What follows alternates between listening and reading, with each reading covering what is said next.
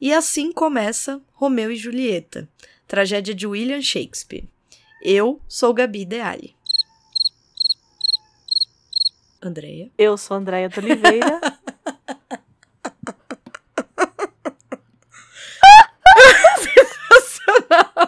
Ficou mudo um tempão. Porque eu deixei mudo pra você. Eu imaginei. Ai, muito bom. A hora que você Ai, for editar Deus. vai ficar muito bom. Vou falar de novo.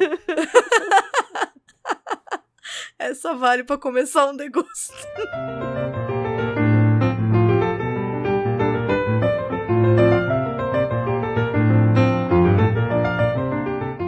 Chegamos a mais um degusta, Andréia. É isso.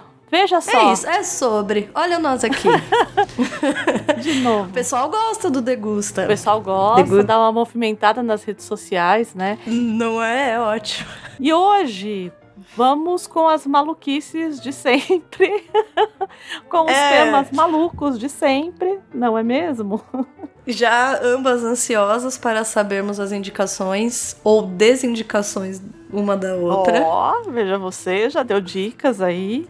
Dei, joguei no ar. Jogou no ar. E que fique claro, né? Assim, para quem caiu de paraquedas nesse programa, nunca ouviu, né?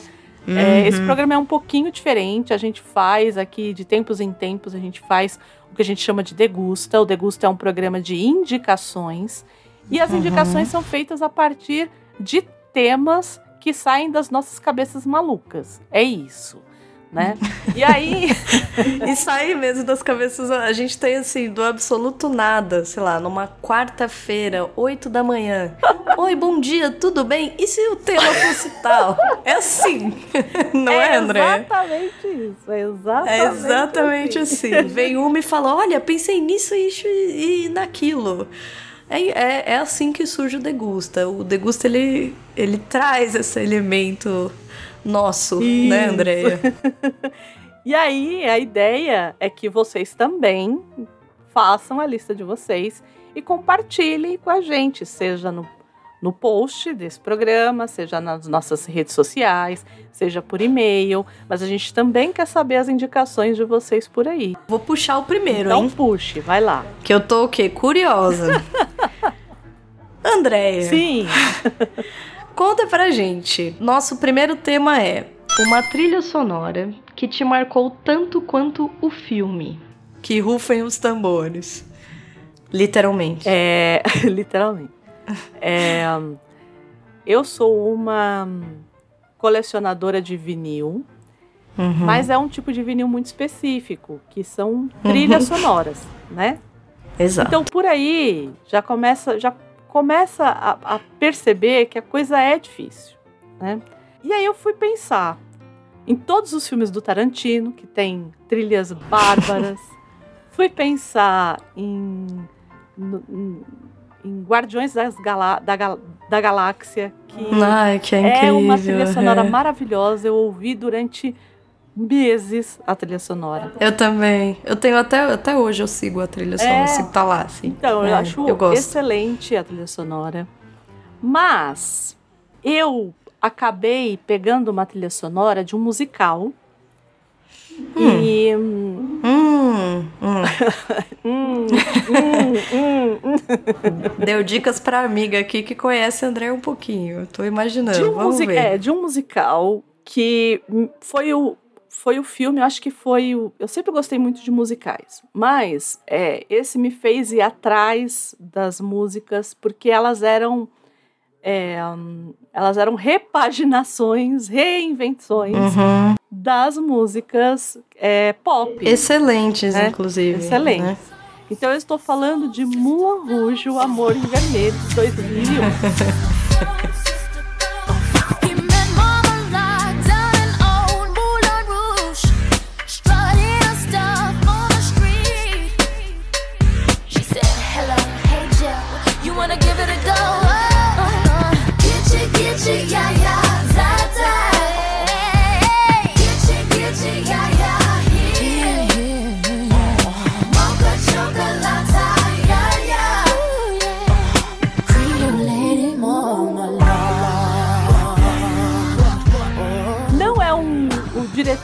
que é o, ba o Baz Luhrmann, eu particularmente não é um diretor que eu goste muito dele. Ele que fez o recente, o Elvis? Não. Ele fez o Romeo e Julieta, que a gente falou da Ah, outra é vez. verdade. É, então ele tem alguns filmes bem, é, bem grandes, assim. Mas não é o meu tipo de direção, no- que eu acho ele muito frenético e tudo mais. Ele é, Mas- ele é estridente. né? Nesse musical, eu acho que casou tão bem, assim, porque era um musical original, né? Então ele não, não era um filme que era, por exemplo, é, tinha muito disso, né? Sei lá, Vitor e Vitória, é, Cabaré, que eram coisas que eram Uhum. do teatro e que vieram pro, pro cinema. Aqui não era o caso, era um original em 2001, então a gente tem que entender que a era dos musicais já tinha acabado há muitos anos, então ele retoma o gênero, né? Aí logo depois vem Chicago, mas Chicago é um musical é, que vem que vem da Broadway, Do- né? Isso, do teatro, teatro musical. e tal. Então, assim, é, eu amo esse filme. Eu acho que ele tem alguns problemas assistindo ele hoje. Mas quando eu assisti é, a Moulin Rouge, eu tinha acabado de ler A Dama das Camélias. Do, Ale- do Alexandre Dumas Filho, Dumas. né? Uhum. Não é o pai. O pai é o dos Três Mosqueteiros, Conde de O Monte filho. Cristo e tal. E o filho é o da Dama das Camélias. É o que fez. É uma família tranquila, né? Assim, Uma família qualquer. qualquer, assim. né? Então eu tinha acabado de ler A Dama das Camélias, porque eu fui ler Lucila, e aí do, do José de Alencar, e falaram pra mim: olha, é baseado na Dama das Camélias. Aí eu fui lá e li A Dama das, Camélias. Aí depois eu falei: ah, aí a- tava Mulan Rouge, fui assistir no cinema Mulan Rouge. E eu fiquei encantada, assim, com o filme, porque é a mesma história da Dama das Camélias, pra quem não sabe.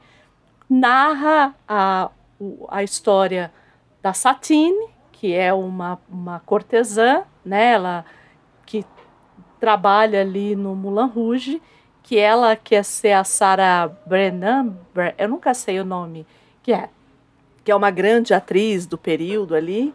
A- Uhum. Ela almeja é, essa, é, essa carreira, mas que por conta da vida que ela tem, ela acaba tendo tuberculose, né? E aí, é, já de cara, e ela morre de tuberculose. E aí você fala, nossa, mas você deu um spoiler. Eu falo, então, a primeira cena que a gente tem da- do filme é o Ivan McGregor na máquina de escrever, cantando é, Nature, é, Nature Boy, do David Bowie, dizendo, eu amei e ela morreu. Então, assim, É isso. não tinha, né? Como, como não, né?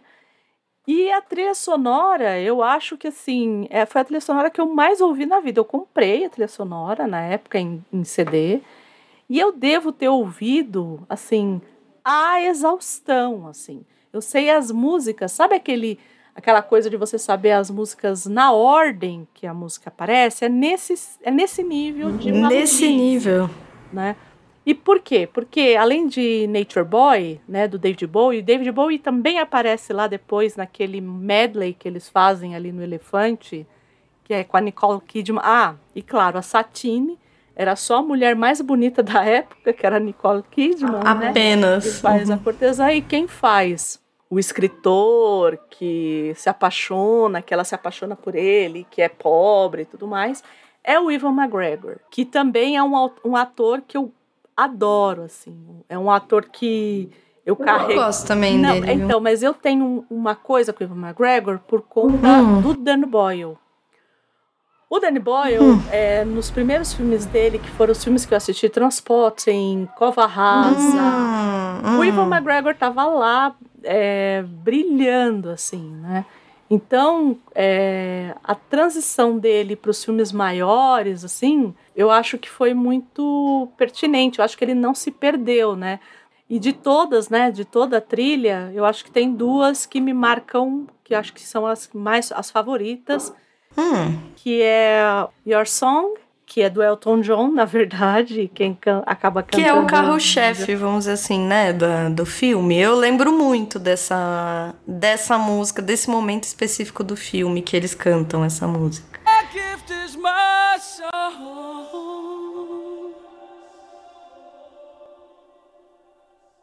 And this one's for you. And you can tell everybody that this is your song. It may be quite simple, but now that it's done. Hope you don't mind, I hope you don't mind that I put down in words how wonderful life is. Now you're in the world.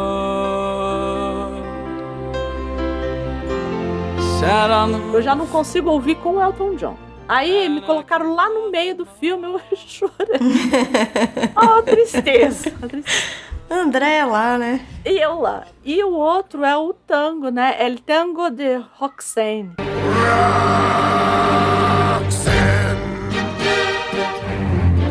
You don't have to put on that red light. Walk the streets for money. You don't care if it's wrong or if it is right. Roxanne,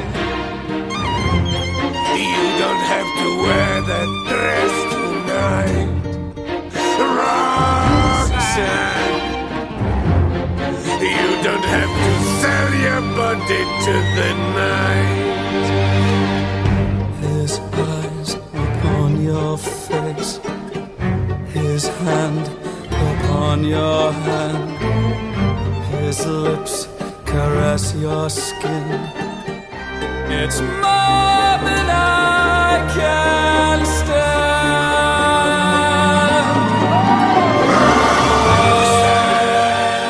Na verdade, Ai, é que lindo. do É. The Police.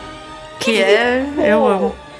demais, assim. Eu acho que, que é um que, que é acho que é um dos trechos que eu mais amo, assim, no, filme é o tango ali.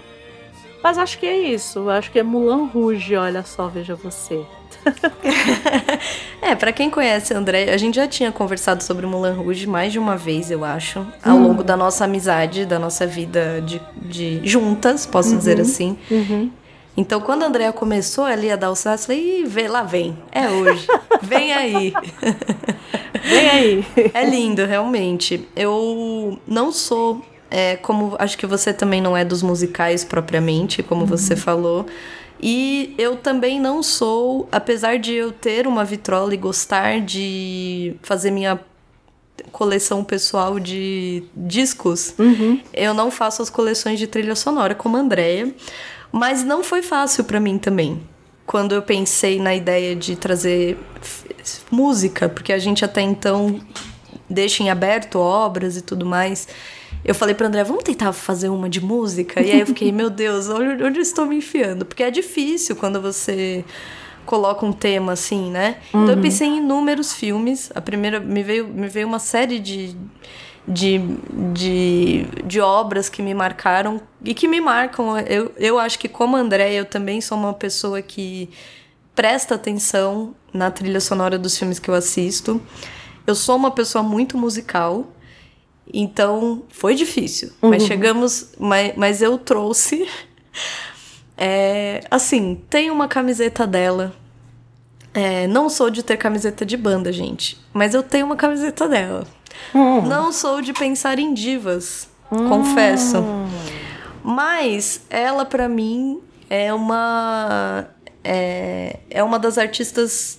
É difícil falar isso, mas é, é alguém que eu admiro muito. Que eu gosto muito do trabalho, gosto muito do tom de voz. É, acho uma mulher linda.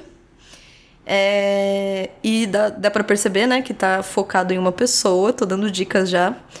É, e eu trouxe o guarda-costas, esse clássico clichêsíssimo dos anos 90. Que assim, não dá, não, Não dá. dá. O guarda-costas não dá, assim. Ele. é, Por isso que eu falo, é, é absolutamente focada em Whitney Houston. Uhum. É, E Você de assistiu o, o filme, o, o- a, a cinebiografia dela? fato. Não, você acredita? Não, eu assisti. E aí? Achei, achei chapa Cê- branca, assim. É. É mesmo? É, é. Eu tô curiosíssima pra assistir. Achei bem chapa branca, assim. Ah, é? Nossa, É. que pena, né? Porque assim, a Whitney Houston, ela é um, um clássico caso dessas artistas que entram por um meio complexo, é, que envolve uma série de variantes emocionais, de questões químicas, de dependências e de. Só que assim, pra mim, ela é uma das vozes mais incríveis, assim. E aí, por que que eu trouxe o guarda-costas? eu, eu preciso dar uma breve pra quem assim, se você está nos ouvindo e você e você não assistiu o guarda-costas, Primeiro, o você que, que você tá fazendo aqui? Exato. Você tá fazendo errado. Você tá ouvindo errado, você tá no programa errado. Não, mentira. Fique aqui conosco e vá assistir o Guarda-Costas. Vá. Apenas vá. Apenas É um filme datado? É. É um bregão do amor? É, É. entendeu? É, é. Vai Só- ter no final um beijo e a câmera rodando Vai. nos protagonistas? Vai, Vai, vai. exatamente. Mas tá tudo bem. Não vai ser Casablanca que eles vão dizer We, we will always have Paris. Não, não vai não, ser. não vai. Mas basicamente é isso, né? É. Aquela, desculpa spoiler. Gente, pelo amor de Deus, vai assistir o guarda-costas, entendeu? Não dá pra dar spoiler de guarda-costas aqui. Não, não dá. Ó, fala a pessoa que levou o spoiler. Então, mas aí é que tá. Tipo, metade dos filmes dos anos 90 de romance, eles acabam assim. Com o casal É, se beijando e, a, é. e a câmera rodando ao redor, né? Com a musicona bregona no filme. É isso, é gente. isso, assim. é- se você não assistiu, pode fazer. Faça um compilado dessas É, cenas. não. A maioria ó, delas. o título é autoexplicativo. O É. guarda-costas. É assim, ela, ela é uma atriz, ela faz uma uma cantora, atriz que tá recebendo algumas ameaças de um fã maluco. Uhum. E ele é um guarda-costas renomado, mas que tem um trauma que você vai entender. É bem o classicão mesmo dos anos 90. Ele tem um Isso. trauma, ele já trabalhou para pro F, Não sei se é CIA, se é FBI, a gente nunca sabe, né? É, é, é, ele, ele tem um trauma, a gente, eu acho que ele falhou em, em salvar alguém, tem algo por aí. E a gente vai descobrindo essa relação que vai se estabelecendo entre eles. É um bregão do amor, assim. É. E por que, que eu trouxe é, esse filme? Porque ele é um filme. É, é, é, porque, porque, assim, primeiro Whitney Houston, acho que ela tem uma potência vocal e uma dinâmica, né? Ela consegue se adequar a várias, várias, várias vozes, vamos dizer assim. Eu não entendo de música, mas todos dizem isso, né? Que ela tem um tom que é muito difícil ser atingido n- no vocal e que não beira o estridente, por exemplo, da Celine Dion, né? E porque, de fato, a trilha sonora, ela se atrelou tanto ao filme que você... As pessoas às vezes não assistiram... Pode ser que tenham gente- pessoas que não assistiram o filme, mas que conhecem as músicas temas do filme e que atrelam ao filme, né? Aquela Sim. coisa que você acaba sabendo por conta da trilha sonora. O que é mais curioso, né? A música tema, você sabe que ela é que ela não é da Whitney Houston, ela é da Dolly Parton, né? Isso, é exa Então, é por isso que eu trouxe. Porque assim, o grande. A, o- a música tema, a que fica na cabeça de todo mundo, é ao I Will Always Love You, que é a música tema do filme. Eita! E ela, o que eu amo, eu, eu para quem não, não conhece, de novo, Dolly Parton é essa cantora country norte-americana que tem uma quantidade gigantesca de produção de letras de, de músicas. Ela é Ela- foda demais. É, ela hoje ela é uma senhora, Sim, né? sim. Hoje ela tem acho que mais de ser quase 80 anos. Sim, sim. Mas ela participou, eu acho que de toda uma uma sei lá, um- um- uma história da música norte-americana mesmo. Ela passou por todas as fases, assim. Ela é de, se não me engano, ela nasceu na década de 40, só que ela produz desde muito cedo. Ela começa com uma dupla, mas ela rapidamente sai da dupla. E ela é muito essa compositora. Ela compõe as, as letras que ela canta, ela escreve. Então, por exemplo, I Will Always Love You, ela faz pro antigo parceiro dela. De. Quando ela, quando ela, ter, ela rompe com ele a, a parceria, ela escreve essa música pra ele. Né? É, e é um country, gente. A música original da- é, é country.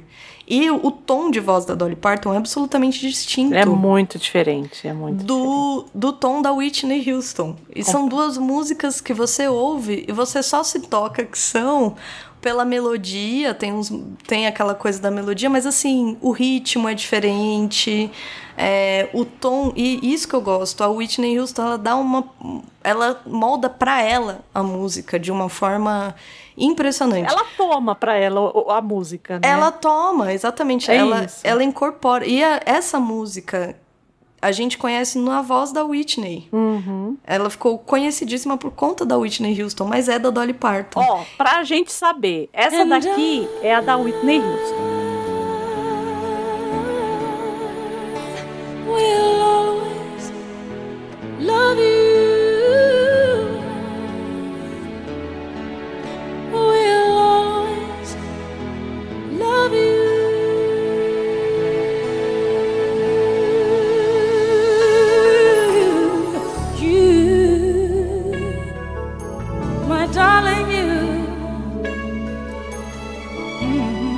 Daqui é a da Dolly Parton.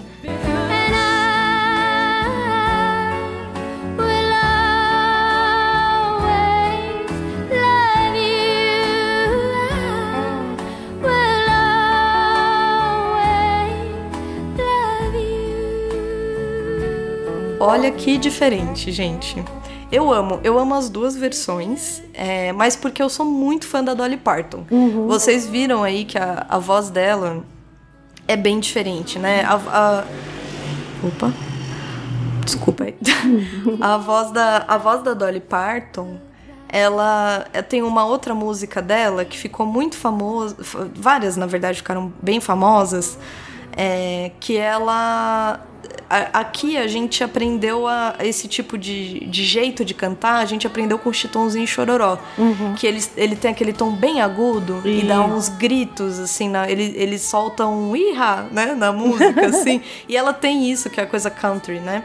Que ficou muito, muito famoso com ela. Então, assim, ela, ela também é uma mulher precursora é, de um estilo que, que, que guia muito e que acaba se incorporando a outros tipos de, de definições musicais, né? E se não bastasse, Dolly Parton fez um filme chamado Como Uhum. Eliminar Seu Chefe. Exato. Que, Que- ela canta também. A, Que ela canta, que é a 9 to 5, que eu acho que, Que- todo mundo conhece essa música. É, eu né? amo. É, que é com a Jenny Fonda e com a Lily Tomlin. Que é Isso. a. Imagina, né? Então é maravilhoso esse filme. Quem não assistiu, assista. Procurem, dê seus pulos. É uma comédia e é divertidíssimo. E a Dolly Parton tá lá. É, não. É, ela, ela tem essa. Ela, ela permeia toda a cultura é, norte-americana, porque ela é Uhum. norte-americana, mas ela permeia muito. Ela é uma figura que tem uma permeabilidade gigantesca que Uhum. transcende mesmo, sai além desse, desse núcleo que é o núcleo do country. É isso. né? Então ela tem grandes sucessos. Jolene, eu amo Jolene. Uhum, é. E ela conta que ela. Eu sei isso, gente, porque tem um podcast que, que fizeram é, pra contar a vida dela. Um, sei lá, podcast biográfico? É, acho que pode ser chamado assim. É, um, um podcast que conta a vida dela. É, quem tiver curiosidade pode procurar. Eu não lembro agora o nome, mas depois eu vou passar para André. A gente deixa na descrição do, do programa. Pra quem tiver interesse. Não sei quem que tá ouvindo que vai ter interesse na Dolly Parton, tá? E aí ela conta as histórias do, das músicas. Então, por exemplo, Jolene foi uma fã dela, uma menininha que um dia pediu, sei lá, um autógrafo. Menininha mesmo, de, sei lá, três anos, sabe? E a menininha pede o autógrafo pra ela. E ela dá o autógrafo e fala: Qual é o seu nome? Qual é a coisa do autógrafo? E a menina diz Jolene. E ela pensa: Nossa, que nome diferente. Né? E aí ela pensa assim: Se um dia eu conseguir fazer uma música com esse nome, eu venci na vida. e ela faz, né, com, com Jolene. Então, é muito interessante. A Dolly Parton é uma figura que eu acho muito criativa, uma mulher que soube entender cada momento, cada tempo que ela viveu é, e que tem essa permeabilidade. E aí, o filme, a trilha desse filme, ela é especial pra mim por conta dessas duas figuras, da Whitney e da Dolly Parton. Vou ser muito sincero, eu acho que essa combinação me ganha muito. Apesar de que é isso, tem I Have Nothing, que eu, Uhum, eu sou amo. apaixonada por essa música, assim. Eu acho que depois de, dessa, que é, é aqui é o carro-chefe da trilha sonora, que é a música tema, eu gosto de I Have Nothing. Eu gosto de Run to You, eu gosto de todas. Todas, a trilha é Every Woman. excelente A, mesmo. a trilha é linda. Então, é, um, é uma, uma trilha que dá pra você ouvir. Como se fosse só um álbum mesmo, assim, como se, se quase fosse dissociado do filme, apesar de que não dá pra dissociar do filme. Como a gente falou em Lisbela e o Prisioneiro, que a gente pensa em Você Não me, me Ensinou a Te Esquecer, automaticamente vem essa música. Aqui tem, tem muito, né? Então, eu sei que é um clichêzão dos anos 90, mas eu amo, amo, amo. Eu também. Eu gostei. Gostou? Nunca ia imaginar em o, o guarda-costas, de verdade. Não? Sério? Nunca. Nunca ia imaginar. E- Não. Surpreendi. Surpreendeu é raro. mesmo. É Surpreendeu raro, mesmo. é raro surpreender. é, a gente se conhece tanto, né? É, é.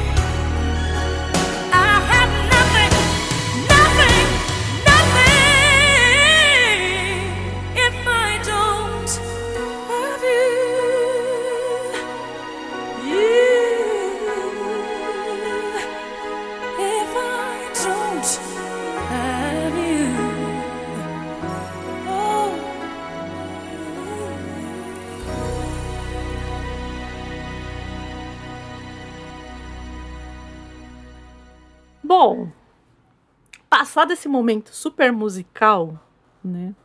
Vamos para o nosso segundo tema, então. E o nosso segundo tema é uma história ou produção que se passe próximo ao mar, Hum, ou litoral, ou na praia, ou enfim. E aí, dona Gabi? Olha, eu vou indicar uma obra que eu sou apaixonada. É, Vou dizer que sou mais apaixonada pelo livro do que. É uma obra que é um livro originalmente, mas que ela tem duas adaptações para o cinema. Uhum. E que eu sou assim. Vidrada. Assim, eu gosto muito da, da escrita dela, da história dela. André e eu já falamos dela. Uhum. Talvez possa pode ser, e eu espero que vire um, um, um programa nosso. Que é o talentoso Replay. Ai, meu Deus. Ah. É. é isso, eu trouxe o talentoso Replay. Ai, Que é assim. É, o livro, ele é dos anos 50, se não me engano, acho que ele é de 55. Ele é escrito pela Patricia Highsmith, que tem uma forma de escrita, pra mim, única, assim. Ela, ela traz um ponto. Porque qual é a. Qual é a ideia da, da trama? Pra quem não assistiu o filme, também acho difícil, porque muita gente já assistiu o filme. É, tem mais de uma adaptação. o filme errado, né? É isso As que eu ia pessoas falar. assistiram o filme errado. eu verdade. acho que sim também, porque Né? o que as pessoas geralmente se referem a, é o com Matt Damon. E com o... Isso. Que tá invertido, vamos combinar. Tá invertido! Tá eu invertido! Vou, eu vou defender essa teoria até o fim. Tá Ai, muito invertido. obrigada. Muito tá obrigada. invertido, sim, senhora, né? E e eu acho que é interessante porque ele, ele é um livro que é um suspense psicológico. Você Uhum. vai acompanhando o Ripley, né? Você vai acompanhando o Tom Ripley. Uhum. a gente vai acompanhar o desenvolvimento dessa personagem que se é, é, ele vai se desenvolver à medida que ele se aproxima de um outro personagem, que é esse rapaz rico que é, ele aceita passar umas férias aí. O Ripley, ele, ele na verdade, ele vai. Ele, ele é bom em imitar os outros. Ele é um trambiqueiro, né? É. Hoje em dia é um, algo que É um está. 7-1. a gente- É, é o que a gente vê muito. Hoje em dia tem muita série disso, né? Na Netflix, nas, nas, nos streamings em geral. Mas, mas ele é basicamente esse trambiqueiro aí que, que falsifica documento, que imita os outros. E aí, lá na Itália, ele se aproxima desse Bom Vivan, que é um rapaz muito rico, mais ou menos a idade dele.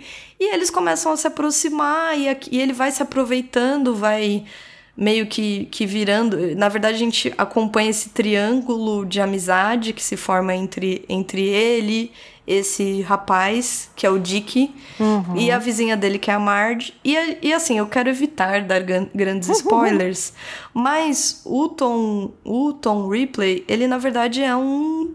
um- ele não é um psicopata Ele é, propriamente. uma, ele é um sociopata, né? Ele é, exato, ele tem uma sociopatia. É, é. E a gente vai acompanhar o desenvolvimento dele. Assim, a forma com que ela escreve. E, e vocês, como eu, eu. Por que, que é próximo ao mar? Porque eles estão na Itália e eles estão naquela costa malfitana, que assim, é basicamente um paraíso, é um lugar maravilhoso, de gente muito rica, né? Numa praia é, maravilhosa, paradisíaca.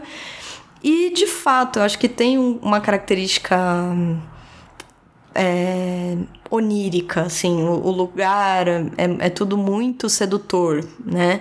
E, e eu gosto. Eu li o Talentoso Replay, acho que deve ter, sei lá, uns três anos já, não lembro. Eu comentei com a Andrea na época que eu li.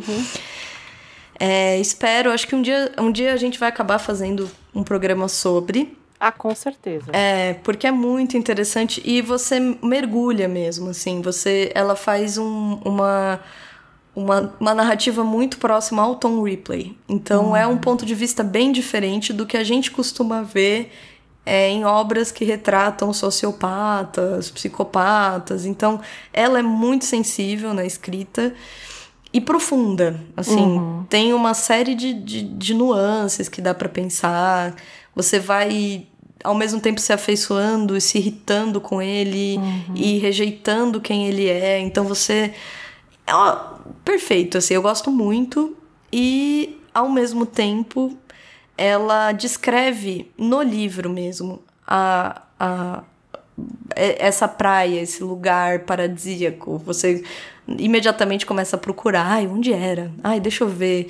Porque é mágico, é onírico, é sedutor. ah, você fica em dúvida se tem uma homossexualidade, se não tem. O que, que, que tipo de fris, fris, frisson? Isso. Que, que tipo de frisson tem entre essas duas personagens? Porque tem, alguma coisa tem. É, eu gosto, né? Eu confesso que ainda não assisti a versão seta, que é com É. Alain Delon. Nossa senhora. Que assim, dispensa comentários Alain Delon, né? Por isso que a gente diz que tá invertido os papéis. Porque Exato. eu não consigo ach- achar que o Matt Damon se encaixa nessa coisa dos, desse sedutor que, sabe, eu acho ele. E, o, e no filme, no filme que a Gabi tá falando, na adaptação, é o Jude Law, que é esse, esse essa pessoa rica e tal. E pra mim, o Jude Law é o Alain Delon moderno. Hoje não mais, né? Hoje ele já tá um senhor. É, mas, mas- na época do filme, assim, eu, pra mim, eu acho que fizeram invertido ali. E, e eu acho que, na verdade, fizeram exatamente pra é, para não aproximar os dois filmes. Eu acho que foi isso. Né? Acho que- É, é, eu acho também. Eu acho que foi, mas precisava, Não. né? Assim, acho que não precisava. Hum. Nem porque. precisava. Não, não precisava. É, Mas é essa a minha. A minha. Minha obra aí marítima? Então, você sabe que eu tenho ela aqui. Eu, quando você me falou que você tinha lido e tal, é, eu comprei, eu ainda não li. Então Uhum. tá aqui. é, a gente tinha colocado esse ano para ler. É, inicialmente entrou. Exato. Ela- Ele ia entrar pra gente, pra gente fazer o programa, acabou não dando, porque a vida, a vida nos atropela. Né? pois Mas é. ele tá aqui. A gente vai fazer porque eu tenho muita, muita vontade. Porque, de novo, eu, assi- eu amei, eu assisti no cinema o, o, Uau. o talentoso replay com o, o Matt Damon. Uhum. E o outro eu já tinha visto, mas eu não sabia que era o mesmo filme. E aí, quando eu, eu tô assistindo ao filme, eu falei, hum, me lembra, uma história. Primeiro que não é uma história, claro que depois que uma pessoa faz, fica fácil, né? A gente vai ver muitos. Não é uma história assim que é a coisa mais original do mundo, Não, né? não é mesmo. Mas é o jeito que ela conta e o jeito que as coisas acontecem e tal. Exato. Mas eu tinha, sabe quando você tem ali no fundo do tipo, eu já vi isso exatamente assim? Ou Aham. assim, ou é uma coisa muito Um déjà vu. parecida e tal. E aí, quando eu fui procurar, é, Hum. quando você falou do livro, eu peguei e falei assim, ah, vou dar... Aí eu olhei, putz, era isso, era ele mesmo. Eu tinha assistido há muitos anos, o com Alain Delon, que na verdade Uhum. nem tem o mesmo nome, não é o Talentoso Replay. Eles deram um outro nome, pelo menos em português, eu não sei como é que ficou no original. Uhum. E assim, ele está um é um absurdo assim, tipo, por isso que é para mim é muito difícil olhar para o Matt Damon e falar como que as pessoas engoliram Uhum. que ele, né? Porque normalmente e tem, eu acho que vem de um lugar também, de uma época em que tem esse ladrão de casaca, né? Esse esse cara que ele é sedutor e que ele te leva na conversa e no jeito.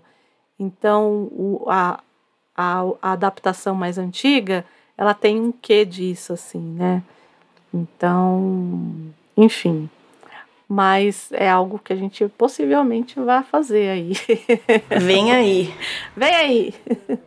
Mas e você, dona Andréia? Me conta. Olha, eu acho que esse foi o tema mais difícil. Pra mim. É difícil, né? É, porque primeiro eu não sou uma pessoa solar, né? É, Fica a dica. já começa por aí. Eu não sou essa pessoa solar que ama estar no sol, que ama praia. Não sou. É, já começa por aí. Então, não vai ser o tipo de. é, acho que também de ficção que eu vá procurar, assim, nossa, eu quero, eu estou lendo porque é como se eu estivesse na praia. Não, estar na praia pra mim é a pior coisa que pode acontecer, entendeu? Então não é, não é nesse lugar, eu não sou desse lugar. Mas é, eu, fu, eu fiz parte durante quase três anos de um coletivo de bordado chamado Fio que nos une. E que a gente fazia exposições de bordados artísticos e tudo mais. E ele era baseado em livros que eram lidos, né? Hum. Então a gente lia o livro e aí a gente pensava ou em uma cena ou em algo que nos, re- que nos remetesse àquilo e fazíamos o bordado, né? É, Gabi sabe que eu gosto de Uhum. desenhar e eu fazia ilustrações e bordava, né? E assim, foi um livro que me marcou muito, era um livro que eu não conhecia. Possivelmente estaria completamente fora do meu radar se não fosse um livro que tivesse sido indicado pelas minhas colegas lá, que se chama Isso Também Vai Passar. Ele é um livro de uma escritora espanhola chamada Milena Busquets. Ele, tá, ele foi publicado pela, pela CIA de Letras. Hum. É, ele é bem fininho, ele tem só 140 páginas. E aí, quando eu vi é, aqueles, aquelas, aqueles quotes, né, aquelas frases que, que tem da Time, tem da. E aí ele tava assim, né? O retrato de uma geração. E essa geração era a minha geração. E aí, Hum. quando eu fui ler, ele me marcou muito porque foi logo que eu fiz 40 anos e a personagem tinha 40 anos. E assim, a gente já já é de cara assim que a personagem principal é a Blanca Hum. e ela acaba, a gente, a gente, o livro abre com é, o velório da mãe dela, com quem ela Nossa. tinha uma, com quem ela tinha uma relação de proximidade muito grande. E aquilo mexeu comigo de uma forma que eu falei que foi muito difícil terminar, né? Não porque eu fosse parecida com ela, eu não me achava parecida em, em nenhum aspecto. A Blanca, ela tinha um, ela tinha o livro, na verdade, ele não tem um- uma narrativa, ele vai ele vai mostrar pra gente como que essa mulher vai lidar com esse luto, tendo dois filhos para criar, dois ex-maridos, um amante que é casado, é, que tem um profundo sentimento de inadequação, extremamente Uhum. ela se acha inadequada. Uhum. É, ela tem uma frase que ela diz assim que o contrário da morte não é a vida, mas o sexo. Olha. Porque ela, ela fala que ela, ela se pega, que ela diz que o sexo ele é, é o que mostra pra gente que a gente tá vivo. E toda todo o vazio que ela sente, toda essa perda, esse aban tudo isso, ela acaba é, preenchendo esse vazio com sexo. E aí, por que que, eu, por que que falaram que é um retrato, né? De uma geração, né? Eu peguei um trechinho aqui só para entender um pouquinho melhor, assim. Tornei-me adulta, porque tem essa coisa dessas... Exatamente a minha geração. Essas pessoas que nasceram ali nos últimos anos, ali dos anos 70, já anos 80. Tornei-me adulta, os hippies envelheceram e os apartamentos se encheram de gente moderna, respeitável e rica dos anos 90. Mas os que tiveram a sorte de vislumbrar pelo buraco da fechadura da infância os últimos estertores do espírito dos anos 70, a liberdade sexual, a liberdade pura e simples, o desejo de se divertir, o poder nas mãos dos jovens, o atrevimento, não saíram imunes. Todos temos paraísos perdidos nos quais nunca estivemos. Nossa. A Blanca, eu não tenho nada da Blanca, assim, nem, nenhuma característica, nem, mas de você entender o lugar que ela tá, essa, essa, esse vazio que ela sente, por toda a história e principalmente essa ligação com a mãe, que eu acho que foi o que mais me pegou ali, no, no final das contas, assim. Porque eu tenho uma relação muito próxima com a minha mãe, e foi assim, e foi num primeiro momento do tipo, tá, e aí? Uhum. como lidar, né? E por que que é próximo ao mar? Porque ele, eles vão, né, é, por conta... Ela vai para uma casa que era da mãe dela, é, no litoral espanhol ali, numa cidade do litoral espanhol. Então a gente vê meio que essa essa errância dela, né? Então, essa coisa com os ex-maridos, essa coisa com esse amante, e essa mãe que, que não que é extremamente que é extremamente protetora dos filhos, mas que ao mesmo tempo não consegue dialogar com os dois meninos e são dois meninos, né? Uhum. É, então, eu acho que enfim, é um filme, é um livro que não é assim, não é fácil no sentido ele não é ele não é Sim. palatável, ele é um livro que ele vai falar sobre luto e como que essa mulher passou por esse luto, assim. Acho que é isso. Nossa, eu. Você me convenceu aí. Eu sei que não era a intenção, mas eu me senti muito interessada. Eu gosto desse tipo de leitura, assim, vamos dizer assim, né? Que acaba sendo quase pessoal também, né? A gente. É, é. Lindo, eu não, não esperava também. Olha só, estamos tendo surpresas hoje. Amei mesmo, gostei muito. Muito, muito. Já deixei aqui no meu carrinho da Amazon, gente. Essa é a pessoa. Vou comprar agora? Talvez não. Não tô podendo muito, mas ele há de vir, ele vai chegar. Há de chegar. Há de chegar, ele há de chegar. Tema 3, é isso, pessoal? Tema 3. Então vamos para o tema 3. André, veja o tema 3. Uma história ou produção que tenha um vilão inesquecível. Eu já tô rindo. Eu não consigo terminar a frase assim. Vamos lá, você que começa essa, hein? Bom, eu disse que eu não sou uma pessoa muito solar, né? É. Logo, os vilões me interessam. Os Vilões sinceros. me interessam. Vilões sinceros te me interessam. interessam. A gente já falou isso aqui milhões de vezes, mas sempre tem um desavisado que tá chegando agora. Eu sou a pessoa da literatura gótica, né? Enfim. Uhum. E aí eu li esse livro. Eu vou falar do filme. Eu não vou falar do livro. É, então, quer dizer, é um filme baseado num livro. Uhum. É, eu li esse livro, muito jovenzita. É um talalauzão, assim, ele é bem grossinho. E ele é todo. Ele é epi- epistolar, digamos, né? Então ele tem Hum. cartas, ele tem diários, ele tem gravações, ele. E o vilão, ele é uma sombra. A gente se fala sobre ele, mas a gente Hum. não tem nada muito.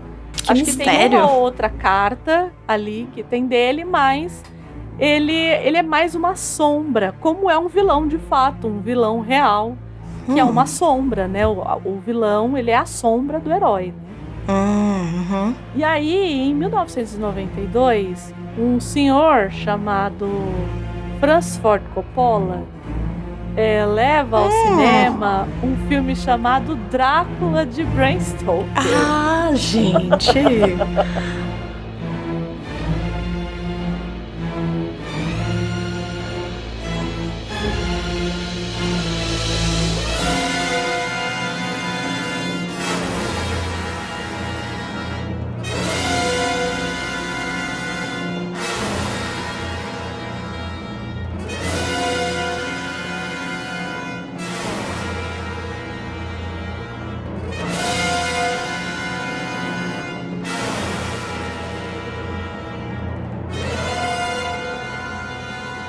Andréia fez uma apresentação de Drácula de Bram Stoker aqui que eu não tava esperando. É. Porque ele, por que, que ele é um vilão inesquecível pra mim, o Drácula? Hum. É, e o filme especificamente.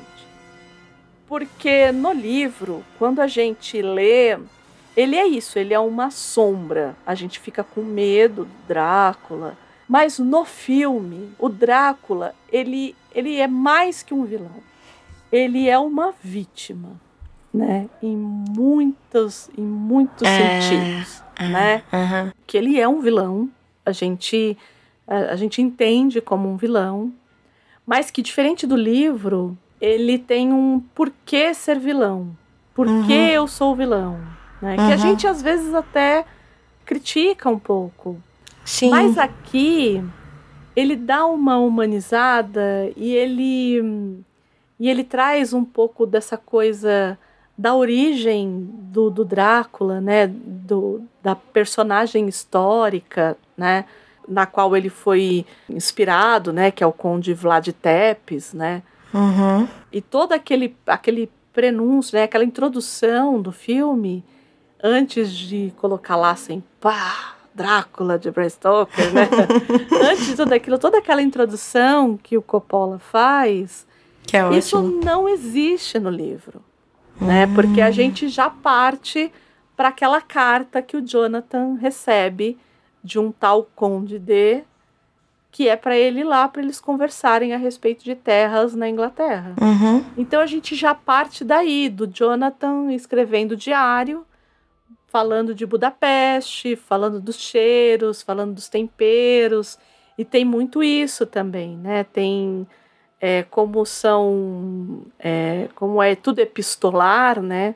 Então é, são diários, são cartas, telegramas. É, a gente tem a sombra do Drácula lá. E isso poderia, é, quando você transporta isso para o cinema, isso poderia é, ser desastroso, né?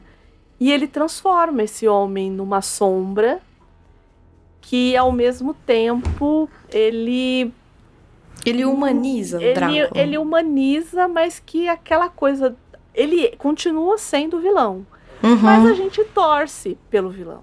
Sim. né? Eu acho que eu acho que tem isso. Eu acho que é por isso que pra mim ele é inesquecível, né?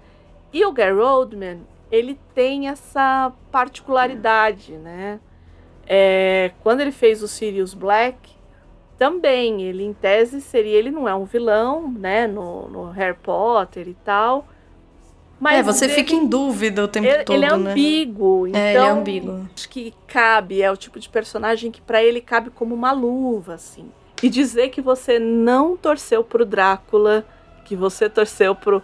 E assim, fora que o elenco é maravilhoso desse filme, quem não assistiu, faça esse favor a si, assista, Uhum, uhum. porque é muito maravilhoso, né? É uma obra maravilhosa. É. Que também é outra que a gente tem vontade de fazer aqui. Mas é assim, fôlego. É, então, porque É o, fôlego. o, o texto do Drácula, ele é muito. É, ele é muito grande, né? Assim, Uhum. as nossas. Só para vocês entenderem, eu acho que vale até pra gente explicar um pouco por que, que a gente fala tanto desses textos de fôlego e tal. A gente acaba tendo é, 15 dias para se preparar para os podcasts. Então, Assim, na melhor das hipóteses, né? isso, na melhor das hipóteses, quando a gente consegue. Então, é, e não é só ler a obra e assistir ao filme, né? É, a gente acaba fazendo pesquisa, e se o assunto interessa, a gente não vai querer entregar qualquer coisa. Então a gente vai querer ler o máximo de pesquisa possível, a gente vai querer ver todos. Então. Uhum. As loucas, né? É, azul- é, então. Então, assim, é desesperador. Fazer um programa sobre Drácula, eu sei que, assim, ele vai, me- ele vai nos custar pelo menos um mês de preparação, assim, é, pra gente entregar algo que a gente, no final, porque também não é só entregar, né? Não é só gravar e, e não... É a coisa do entregar e ficar orgulhoso daquilo que se entregou. É, né? Exatamente. esse a gente sentimento, tem, né?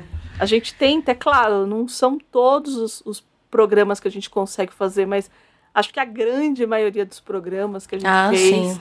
é, acho que muito, muito mais de 99%. É, é, É, eu não a consigo gente- pensar de bate-pronto um que a gente. Porque a gente tem essa característica, né? É isso, a É. gente pega e fala, não, mas tem um documentário, mas tem não sei o quê, mas que não sei o quê, que conversa com não sei o quê.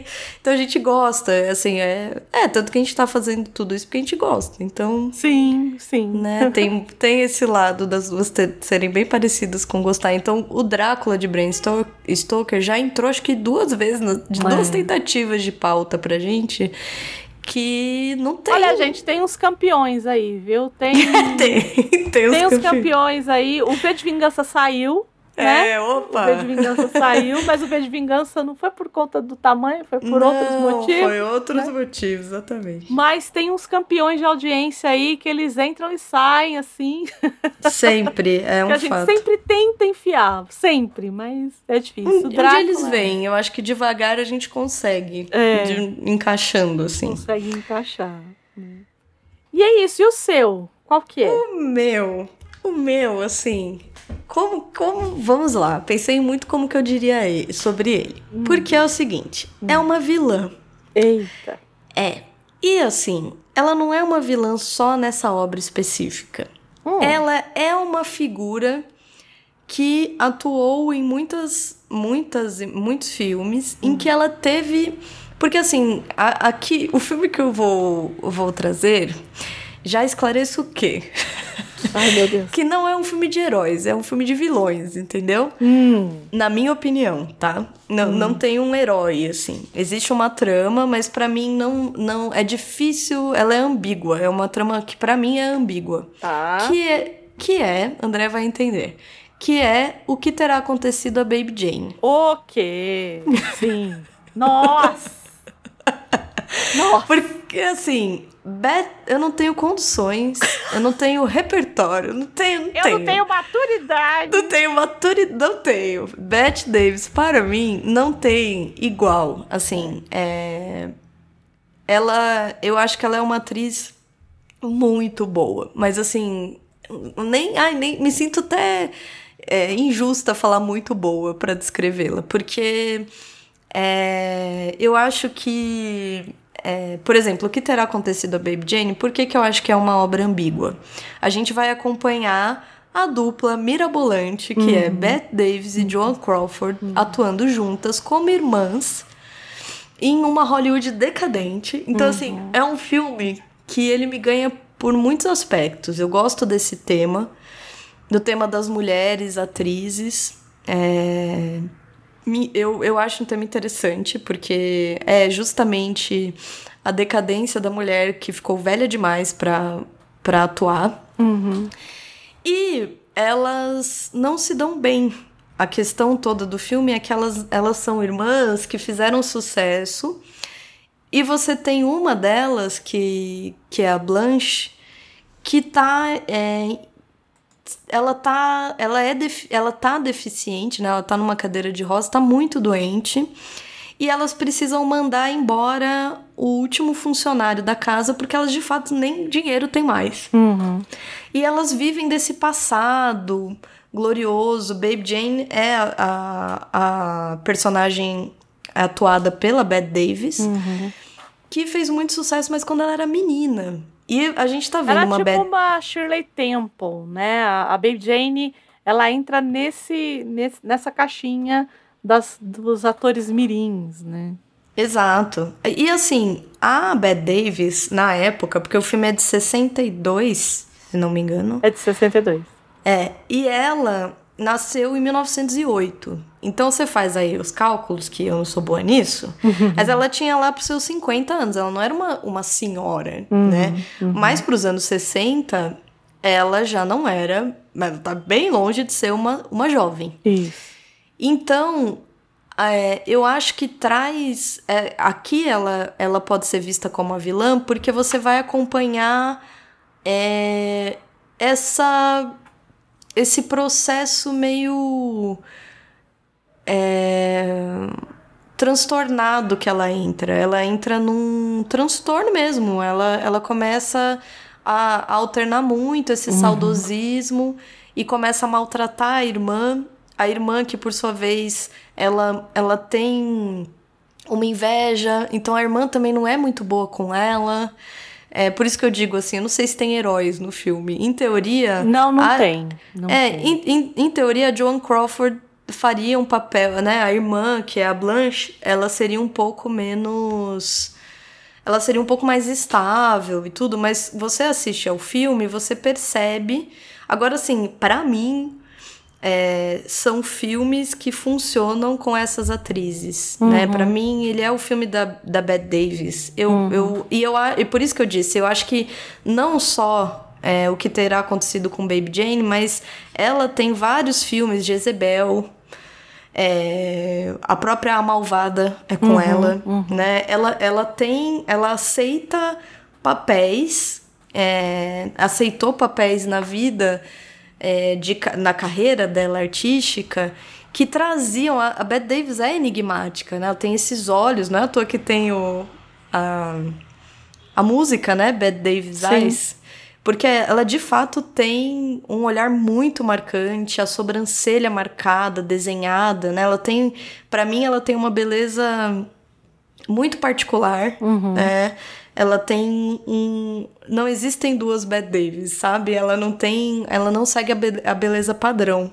E eu acho que ela tem uma presença assim de tela, ela ela consegue marcar muito as personagens. Então assim, pra mim, Baby Jane não consegue ser outra que não Bette Davis. E eu acho que aqui ela faz essa vilã que existe existe uma cena que é a cena se não a final, acho que é logo anterior, que é um monólogo dela, né, da Baby Jane, que ficou, que eu acho que é o emblemático desse filme, que é ela na janela. Que ela tá maquiada, porque a Baby Jane era um. Ela fazia o papel como de uma boneca, né? Isso, isso. Então ela tá maquiada de branco, o rosto todo branco esbr- e esbranquecido, né? Por conta da personagem. E ela faz um, um- um monólogo ali é, que eu acho que particularmente para nós mulheres e para quem se interessa, porque é um tema, volto a dizer, é um tema que me interessa, esse descarte do, do Star System, né? Dessa, dessa indústria que é, acho que hoje em dia a gente aprendeu a, a problematizar coisas que têm que de fato ser problematizadas, mas que na época eram quase o comum, né? É, e você mescla, assim, é uma vilã que, nossa, eu, eu, eu acho ela profunda, sabe? Cheia de nuances psicológicas também, de sofrimentos outros e de questões e muito cruel, uma pessoa cruel, cruel. é, com a irmã, com o mundo, com a forma com que ela lidou com essa crise. Então, pra mim, é uma vilã inesquecível. Entendi. Pra mim, é a Bette Davis. E não só nesse filme, mas acho que particularmente nesse filme, porque ele é bem icônico, né? Sim, todo sim. mundo é, conhece até as nuances aí dos bastidores das brigas entre as duas, que eram É, porque elas se odiavam, né? A Elas Bette se Davis odiavam. e a John Crawford, elas se odiavam, né? Assim, Elas realmente se odiavam, né? É. E a Bette Davis não era uma pessoa fácil, não só com a Joe Crawf- Crawford, ela era uma pessoa muito difícil.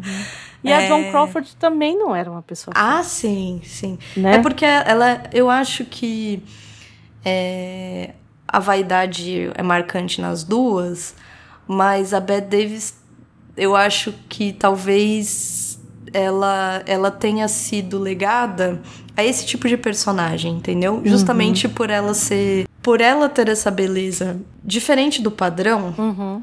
Eu acho que relegaram ela a esses papéis, assim, que são esses papéis traiçoeiros da mulher Ah, que, como a que Eva rouba. Green, né?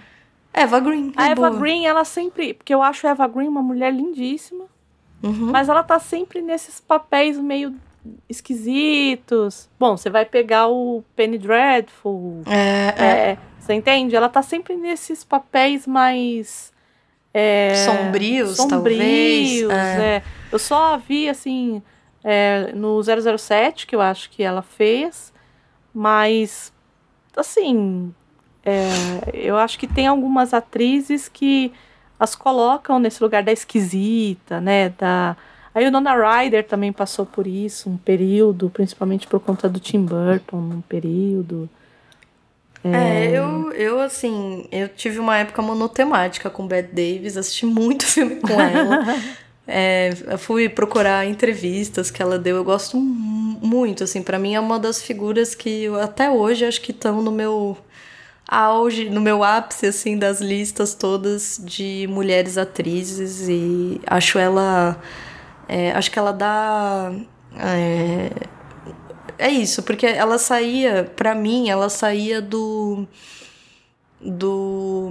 Vamos dizer assim, do métier básico que você coloca todas as atrizes, sabe? Que você coloca ela no papel da, da menina bonequinha. Sim, sim. Da garota Da objeto, mocinha, né? da mocinha. Então, ela tem a malícia, mas ela dosa bem essa malícia. Ela não cai na, no papel de femme fatale Uhum, que a gente também vê muito no cinema, ela, ela é ela, é isso que eu tô dizendo, assim. Apesar da- de tentarem colocá-la nesse lugar, ela não. Ela, ela incorpora muito bem as personagens. Então, é, eu acho que ela em si é uma figura dessa vilã é, inesquecível, né? Eu acho que ela consegue como. Era pra eu trazer uma personagem, mas veja que eu tô falando muito mais da atriz. Dá até. É, mas é, quem não assistiu é, o que terá acontecido a Baby Jane, recomendo. É outro que também a gente tem vontade de fazer aqui, porque é baseado numa peça. Então também temos vontade de, de fazer um programa sobre o que terá acontecido a Baby Jane. Tem, teria muito o que dizer sobre a obra. Mas eu acho que no sentido da vilã, e por isso que quando a André colocou, porque foi a André que trouxe a, a proposta desse tema, eu perguntei, eu falei, precisa ser uma vilã assim, clássica? Ou pode ser um drama que tem. Ela falou, pode, pode ser. Eu falei, ah, então já sei o que eu, que eu vou trazer, porque é, é uma. É uma obra e uma atriz que é, eu não canso de indicar. Eu acho que vale muito conhecer. A Gina Rowland, que também é uma atriz que eu gosto muito, que faz muitos filmes do marido, né? Do Casavetes, que ela fica muito famosa por fazer uma mulher é, sob influência, né? Ela, quando ela ganha o Oscar, ela ganha o Oscar. Como é que é o Oscar que você dá pela obra da Conjunto da, pessoa? obra. É É, ela da- ganha já, ela ganha já a obra, ela ganha o Oscar já bem mais velha. Quando ela ganha o Oscar, ela diz é, que a principal figura que a inspirou foi Bette Davis. Então, assim, eu, eu, eu lembro que quando. Porque eu sou, de novo, sou uma pessoa monotemática. De tempos em tempos eu me encasqueto com um dos atores, uma das atrizes, e fico lá vendo coisa deles. E aí eu tive meu momento Dina Roland, né? Eu fiquei, nossa, Mas é Dina curioso, Roland. você não tem de temas, né? Não, eu tenho, não sei porquê. Eu É. tenho, por exemplo, com ator, com atriz, com. Às vezes eu tenho com diretor, não sei porquê, me dá uma tipo, vou assistir. E aí eu fico assim, eu fico, sei lá, um mês que eu fico toda hora procurando, procurando, vendo. Aí eu. Beleza, eu falo, ah, tá bom, entendi. Aí eu paro um pouco, mas eu, eu as- essas atrizes, atores e diretores que eu gosto mais, eu sempre acabo chegando mais perto, assim. Então, por exemplo, eu tive meu momento de Dina Roland, e aí eu, beleza, assisti lá os filmes com ela, inesquecíveis, achei ela, assim, pra mim tá, tá no mesmo lugar no meu coração que a Bette Davis. E, e aí eu lembro que eu fui procurar, porque eu fiquei indignada, tipo, nossa, não ganhou Oscar, sabe? Você já fica naquelas querendo fã, né? Já fica, nossa, que absurdo. Aí eu achei esse Oscar e fui ver a, o discurso. E ela fala da Bette Davis. Eu falei, ah, não é à toa, então, que eu gostei da Dina Roland. E não tem nada a ver, não. Ela não pega, ela não pega papéis semelhantes, mas ela flerta mesmo com esse lado. Sei lá, porque a Bette Davis, ela, nesse caso do que terá acontecido com Baby Jane, tem, né, um. De novo, eu falo, falo isso, esse flerte com o transtorno, né? Que a, que a pessoa tá ali num, num, num limite da, da razão já, né? É. E a Dina Roland já faz mais de um filme nesse lugar, então talvez por isso. Mas Bette Davis, acho que ela faz as melhores vilãs, assim. Acho ela muito uma atriz extremamente competente. E o que terá acontecido com Baby Jane é um, um dos meus filmes favoritos, eu acho. Então, entrou bem, assim, casou bem na, na temática. E na lista americana da. é, da AF, né? É, ela tá em número 44 de maior vilão. Tem as listas, né? 44? 44. Em primeiro tá o Hannibal Lecter, do Anthony Hopkins, pelo Silêncio Ah. dos Inocentes. Pensei, inclusive. Vou falar os cinco primeiros, acho que dá pra Fala, gente... quero saber, inclusive. Hannibal Lecter, o Norman Bates, do Psicose, o Darth Hum. Vader, do Star Hum. Wars, em terceiro. Em quarto, a Bruxa Má do Oeste, do Mágico de Oz. Hum, Em quinto, é a enfermeira Hatchet, do Ah, Estranho do. Ninho. É, nossa, é ótima a o- enfermeira Red. né, tem, um- tem um- Uhum. umas coisas aqui que é, a- em A Felicidade Não Se Compra, o Sr. Potter é o, o vilão. É, a Glenn Close, né? Alex Forrest em Atração Fatal. Ahn, que mais? A. Deixa eu ver. Não me lembro. Ah, Pacto de Sangue. A Phyllis Dietrichon, que é a Bárbara Stanwyck em, Hum. no, no filme é, Pacto de Sangue. Do, Ah, não lembro. é, é ela. E em décimo, a rainha do da Branca de Neve e os Sete Anões, da É animação. injusto isso aí, injusto isso aí. Eu- Começa a defender a Bette Davis. A Bette Davis. Então, é, o, o, o que eu pensei, né? O meu não tá em nenhum aqui, eu acho, porque Drácula, enfim, não, não ia caber mesmo. Mas, porque é do cinema, enfim, e por mais que tenha ali, acho que Drácula não caberia. Uhum. Mas é, tem um que eu. Ah, não, Drácula, mas o do Bela Lugosi, não é o do. Ah, não que é tá o em de Brainstorm. 33, é. Porque ali ele é um vilão, de fato, né? Mas um que eu fui procurar aqui, que eu acho que é uma. que é- pode ser uma menção honrosa aí, que é a enfermeira do. Deixa eu ver se eu acho aqui. Do Misery. Ai, Cat eu amo. Bates. Ela, Ela é tá em excelente. 17 lugar. a Anne Wi- Wilkes. Né? Eu confesso que eu pensei em trazer ela, sabia? Eu pensei no Hannibal, pensei nela também. Pensei em vários, na verdade, É, mas aí. porque esses vilões, o Hannibal, é, no meu caso, seria muito paia. Teria mesmo, André, eu concordo. Porque não dá, né? Não dá, não dá. Então eu falei, não vou levar o Hannibal Lecter. Mas, eu, mas mesmo assim, acho que mesmo entre o Hannibal Lecter e o Drácula, sem dúvida, é o Drácula. Não tinha jeito. Quarto tema? Se vocês estão prontos, porque esse será um tema. Quarto tema, quarto tema, quarto tema. Vamos lá.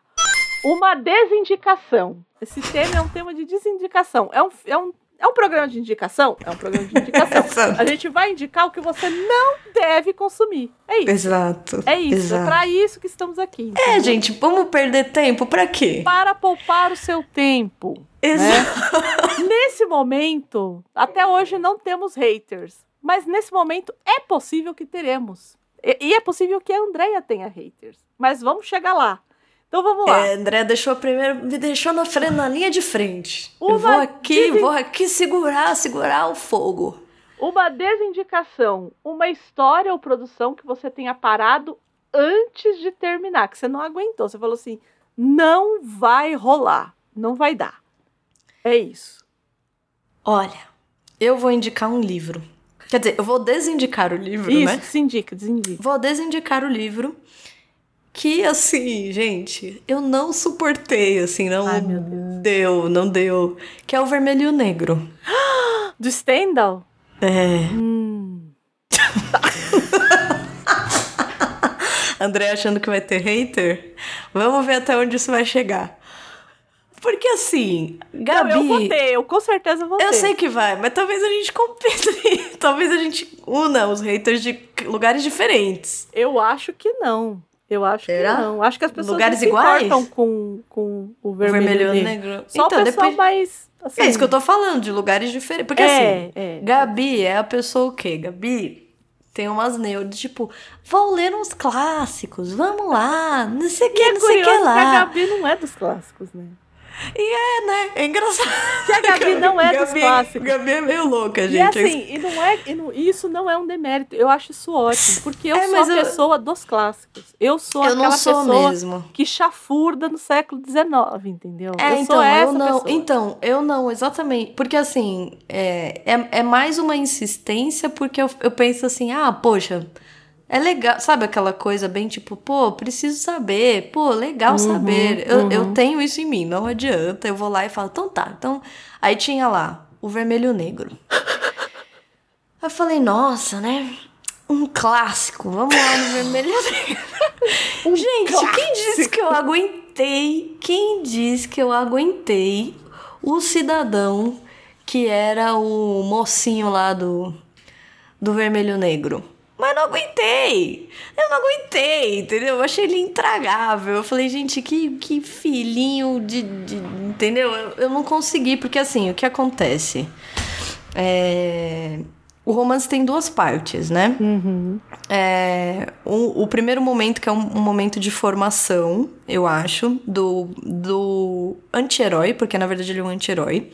E ele se forma, literalmente ele, ele conhece um tutor, esse tutor cria ele, é, ensina ele sobre a sociedade, a alta sociedade. Esse, esse livro, gente, é de 1830, tá? Só pra a gente localizar ele no tempo. Então, ele é, Romantismo torando, né? é, não, francês, assim, aquela coisa, né? O, person o, persona o anti-herói da trama, que é o, o Julian Sorel, Sorel, não sei como pronuncia, ele, ele vem é, do nada, vamos dizer assim, ele é filho de, de um carpinteiro, tá? E ele, ele consegue chegar a Paris, né? Ele vira um secretário de um marquês ele ascende, né? É, socialmente. Então, é toda a, a trama, ela é essa. É, é um. Como é que é o nome daquele? Grandes Esperanças Uhum, uhum. do. Do Dickens. Do Dickens. Só que versão assim. é, eu, não, eu não gostei. Eu confesso. Versão francesa. Versão francesa, assim. E aí ficam uns, uns umas, uns, umas tramas, assim, porque ele começa a, a, a frequentar mesmo a alta sociedade, entendeu? E ele começa a ter algumas amantes, ele começa a se envolver. E aí tem todo o drama de que ele não é da, da alta sociedade. Uhum, E assim, chegou uma. E eu insisti, gente. Não é que. Ah, a Gabi leu 10 páginas parou. Não! Eu falei, vou, eu vou. Eu fui assim, quase até o fim do livro. Mas eu, de fato, assim, o que aconteceu? Eu parei.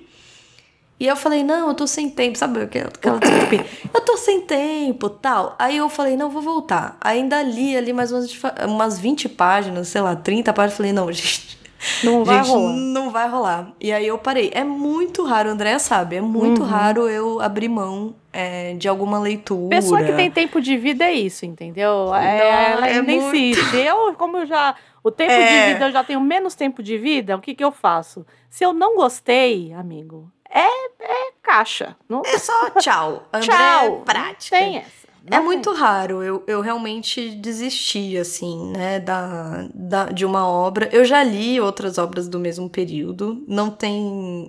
Eu não, eu não acho. Eu não sei por que, que eu não gostei. Porque, de fato, para quem gosta de literatura, é um livro considerado um clássico mesmo, né? Então, ele, ele. Quem sou eu para dizer que o vermelho e o negro, sei lá, entendeu? Não tem sua validade lá, Ah, entendeu? então, mas aí vamos falar sobre isso. Mas vou te dizer. Vamos. Vamos, vamos, eu sabia que íamos falar. Mas Vamos. assim, eu, eu realmente, assim, não é pra mim, entendeu? É, não é pra mim. é, não gostei. Li outras coisas depois do mesmo período, que talvez Uhum. nem, nem sejam tão consideradas assim clássicas, e gostei.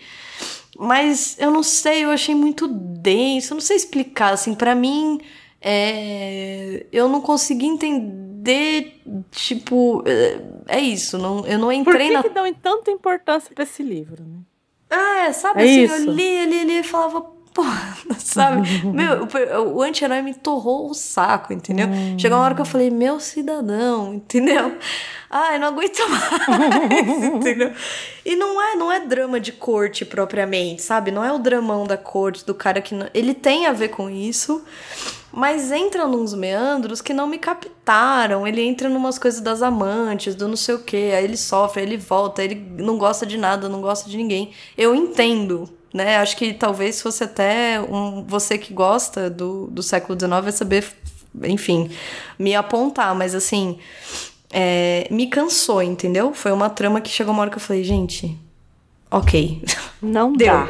Não dá. E aí não eu parei. dá, não dá, não dá. Olha lá. Não dá, não dá, não dá. Então, quando me, me pergunta, porque sempre tem alguém que fala, ai, mas e aí? O que, que, que que você não gostou? Eu falo, ai, vermelho negro é uma, uma bosta, não gostei, entendeu? É isso, é a minha desindicação. E eu me foquei em livro, né? Dava pra falar de filme também, mas a minha desindicação foi essa. E tá tudo bem, né? Não gostar de filme, de livro, de livro clássico, de filme consagrado e tá tudo bem, né? Acho que é, o pessoal tem que parar com isso, né? Acho que é, eu já falei isso aqui algumas vezes. Eu sempre levo o conselho do meu irmão, meu irmão sábio, que ele fala. Meu irmão, por exemplo, acho que eu já falei isso aqui. Meu irmão não gosta do Caetano. Uhum. E, e ele sempre fala: eu não gostar, o meu gosto pessoal não invalida o que esse cara fez para a cultura nacional. E é isso no final. É isso, aham. entendeu? O É gosto pessoal, ele não, ele não necessariamente tem a ver com, é, com o que ajudou-se a criar. Não é porque eu, eu não gostei que eu vou simplesmente achar que, que eu vou Uhum. invalidar como obra, né? Uhum. Então, acho que tem isso. E talvez é pro gosto pessoal, por exemplo. Eu tenho, diferente da Gabi, que, que gosta de obras mais contemporâneas e Eu Mais gosto, ali do- realmente. do século XX e mais contemporâneas, eu não sou essa pessoa. Eu sou a pessoa do século XVIII e XIX. É, para mim, e aí as pessoas falam assim, tá, Andréia, você é, mas assim, a gente só teve programa. Dificilmente entra alguma coisa que seja fora desse, assim, que, que seja no perfil século XVIII e XIX. Por quê? Porque é mais denso. é, eu sou uma pessoa de personagens, então é, eu vou ficar com aquelas pessoas durante muito tempo. Eu vou querer ser amiga daquelas pessoas. Uhum. Então eu acho que, que tem também isso. Acho que que talvez essas, essas obras mais recentes elas não elas me tragam outro tipo de experiência, mas a experienciação da personagem e, e o século XIX me dá melhor. E é- acho que é por isso que eu acabo indo para ele. É, né? são estilos, eu acho, É, né? é. São, é, e de fato, eu, sou, eu, eu, eu realmente gosto bem mais dos modernos, eu Isso, acho isso. mesmo, dos contemporâneos, talvez, né? E, e ainda assim tem coisa que eu gosto de, de, de descobrir, enfim, é um perfil meio meio mesmo. A André já me conhece. Volta e Aham. meia eu falo, ai, tô lendo tal coisa. A André fica, ai, por que que você tá perdendo seu tempo? Larga isso. E eu, tipo, ai, mas é importante, eu gostaria de conhecer. E ela, ah, eu, eu não leio, se eu não gosto, eu não leio. E É. a gente morre de rir, né? Mas são perfis mesmo, eu, eu concordo com você. Acho que. Acho que é diferente, né? E, e- e a- eu gosto muito da história que você conta do seu irmão mesmo. Porque acho que é isso. Acho que. É, uma coisa não invalida a outra. E acho que é bom que as pessoas digam também: não gostei do clássico tal, Eu não gostei. ótimo, é. É, eu acho que tem que normalizem, né? Isso, Sem- simplesmente. é, Ai, simplesmente- nossa. É, isso é o tipo de coisa que eu não falaria na faculdade de letras, por exemplo, né? Hum. Eu, eu, Andréia, falaria, né? Você me conhece, eu falaria, né? Mas, é... porque eu não sou a pessoa que fica decorando, que não leu um, uma linha de Dostoiévski e fica decorando frases do, do Dostoiévski para falar em... E a gente sabe que tem esse tipo de, de perfil na faculdade. Assim, eu posso falar pela faculdade de letras, né? Eu não posso falar pelas Uhum. outras. Mas, Uhum. por exemplo, eu nunca falei nada. Por exemplo, o Vermelho e o Negro eu não li ainda. Então você nunca vai me ver eu falar assim, ai, eu li. Você nunca vai me ver falar nada que eu não tenha lido e dito que eu li. E eu era aquela pessoa que eu ia eu ia para a faculdade de letras na Universidade de São Paulo com um gibi embaixo do braço e foda-se, entendeu? Tipo, Uhum, uhum. e sempre tem um ou dois pedantes que olham pra você e falam: Nossa, Ah, imagino. você tem que ler Dostoiévski. E aí joga qualquer coisa em cima de você. E você sabe nitidamente que, ou pelo contexto, ou pelo que o cara falou, ou pela. fa- O cara não leu uma linha de Dostoiévski. Entendeu? É, E- mas, e- mas aí- é, tem até um nome pra isso. Americanos não gostam de dar nomes, né? Que chama Então- name dropping. Já ouviu falar disso? Não, não. Você joga nomes, por exemplo, que nem você falou, Dostoiévski, né? Hum, Então você joga nome, por exemplo, ah, nunca leu Dostoiévski. Aí você não leu Dostoiévski, mas você, você fala. é, por exemplo, muita gente que fica, mergulha muito nesse mundo acadêmico, hum. vê muita palestra, Sim, ouve daqui e dali, sim. e capta aquelas. aqueles bordões dos, dos, dos autores, sabe? Aquela coisa Tá, que todo mundo tá. fala. É bordão que fala, né? É tipo característica, bordão. É, É, sei lá, algumas características básicas e uma meia dúzia de citações. sei. E aí você faz o, você- o name dropping é isso, né? Você joga um nome, entendeu? Você joga ali um e você faz parecer que você, nossa, entendeu? Você entende de Dostoiévski, você leu Dostoiévski, você é o ultra supra sumo russo do Dostoiévski. Nossa, gente. Quando eu na acho um verdade, nojo. é, quando na verdade, assim, é, né, é até meio vergonhoso, vamos combinar? É uma vergonha. Eu é acho bem vergonha. vergonhoso. Eu É não sei, vergonha. eu não posso dizer da filosofia na USP, né, na Universidade de São Paulo. Eu posso dizer da filosofia da Unifesp. Tem, mas são nichos, assim, sabe? Hum. É nicho, é bem nichado, assim, é bem um pessoal que você Então, não é todo você percebe ao mundo. longe, assim, você, Sim. a pessoa entra na sala e fala, hum, Lá vem, né? Ah, chegando aí, ó, quem tá chegando, É, entendeu? e normalmente são esses caras que conseguem. Porque é, no meio corporativo, tem pessoas que a gente fala que é o cara que faz o marketing pessoal. Que é o cara que. Nossa. Ele é, ele é um. Ele é medíocre. isso. Mas o cara, por conta do marketing que ele faz dele mesmo e. e Ele acende. ele acende. É, nossa, Né? mas. É. E, e- e tem muito isso no meio Tem. corporativo. Tem e eu mesmo. acho que esse daí é o equivalente ao meio acadêmico. Nossa, boa definição, porque eu acho Sabe? que é isso mesmo, André. É isso, é. Então, assim, e eu não tenho muita. Eu não tenho paciência. Às vezes o meu salário depende disso. E É, assim, nossa. eu não tenho paciência. Entende? Tipo, agora você acha eu fazendo faculdade, o sujeitinho olhando pra minha cara, Exato. que é um sujeitinho, olhando pra minha cara, falando, nossa, não sei o quê. E aí eu tinha um grande amigo. Dá vontade de falar, come arroz e feijão, meu filho. Não, dá vontade de falar, dá vontade de dar meia dúzia de tapa na cara. Ah, falar, vira, Tenho paciência vira também, leitor, não. meu filho. Vai ler, vai. É, vira leitor, Porque é exatamente. isso, eu acho É. que eu acho que tem e tem muito esse lugar. Eu venho de um lugar de leitora que é, num primeiro momento eu acho que foi a melhor coisa que aconteceu para mim é, que eu não, não nunca tive preconceito com leitura, com nenhum Isso. tipo de leitura. Eu, eu- não sou a pessoa que vou olhar para o sujeito lendo Sidney Sheldon E e dizer. vou falar você é um imbecil porque você Isso. está lendo Sidney Sheldon, entendeu? Hoje em dia nem se lê mais Sidney Sheldon, né? É, eu, É. eu tenho. Eu tenho sei lá, mim- Nicholas Sparks, sei lá, que eu acho que é, que é um Sim, sim. que é um famoso, até li Ah, um tem livro dele. várias, né? Tem vários, vários tipos de Tem, autores que, tem. que ficam, que vêm, que vão. Eu acho que assim.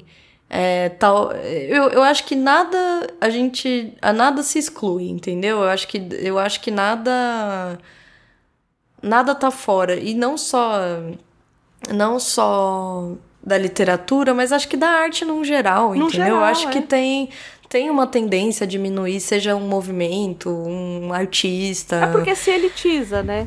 Sim, Porque sim. se o cara, no caso das artes, e aí você vai saber falar melhor que eu, inclusive. Que- É, Não sei, vamos ver. Hum. Não, é assim. ah, se o cara fez belas artes e, e tem um reconhecimento, o cara é um artista, ó.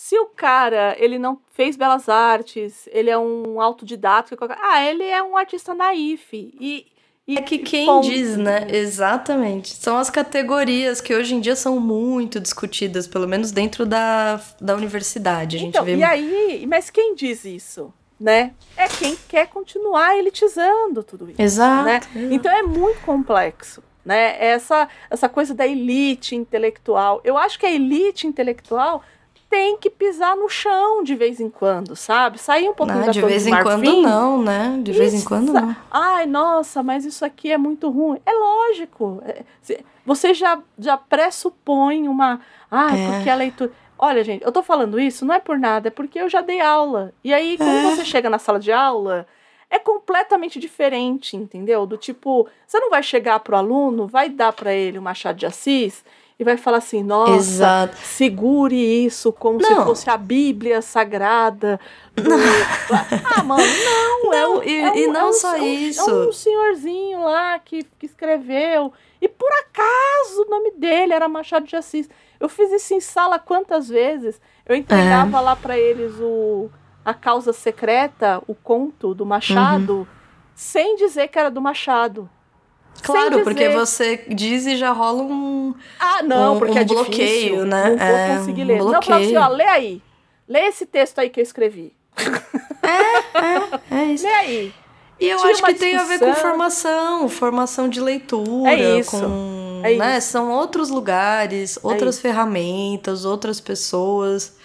Enfim, a gente, André e eu, esse é um tema que vocês estão vendo assim, ah, a pontinha do iceberg, porque André e eu sempre falamos sobre ele. Isso. É um tema que a gente volta e meia vem, porque não é que nós queremos, ele vem, ele vem Ele até nós. grita. Ele grita, Ele exatamente. urge. Ele urge ser discutido.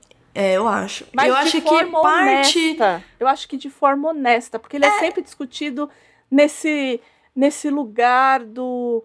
Ai, mas. dos dedos, né? É, e, e eu acho que também parte do nosso projeto, do nosso podcast, desse, disso que vocês ouvem, tem a ver com esse tipo de discussão que a gente já Exato. teve, É isso. né? Porque aqui nada se exclui, entendeu? Vocês vão ver, vocês vão ver quadrinho, vocês vão ver teatro, vão ver cinema, vai ter coisa que a Uhum. gente vai ler e vai falar não gostamos, vai ter coisa que a gente vai ler e vai amar.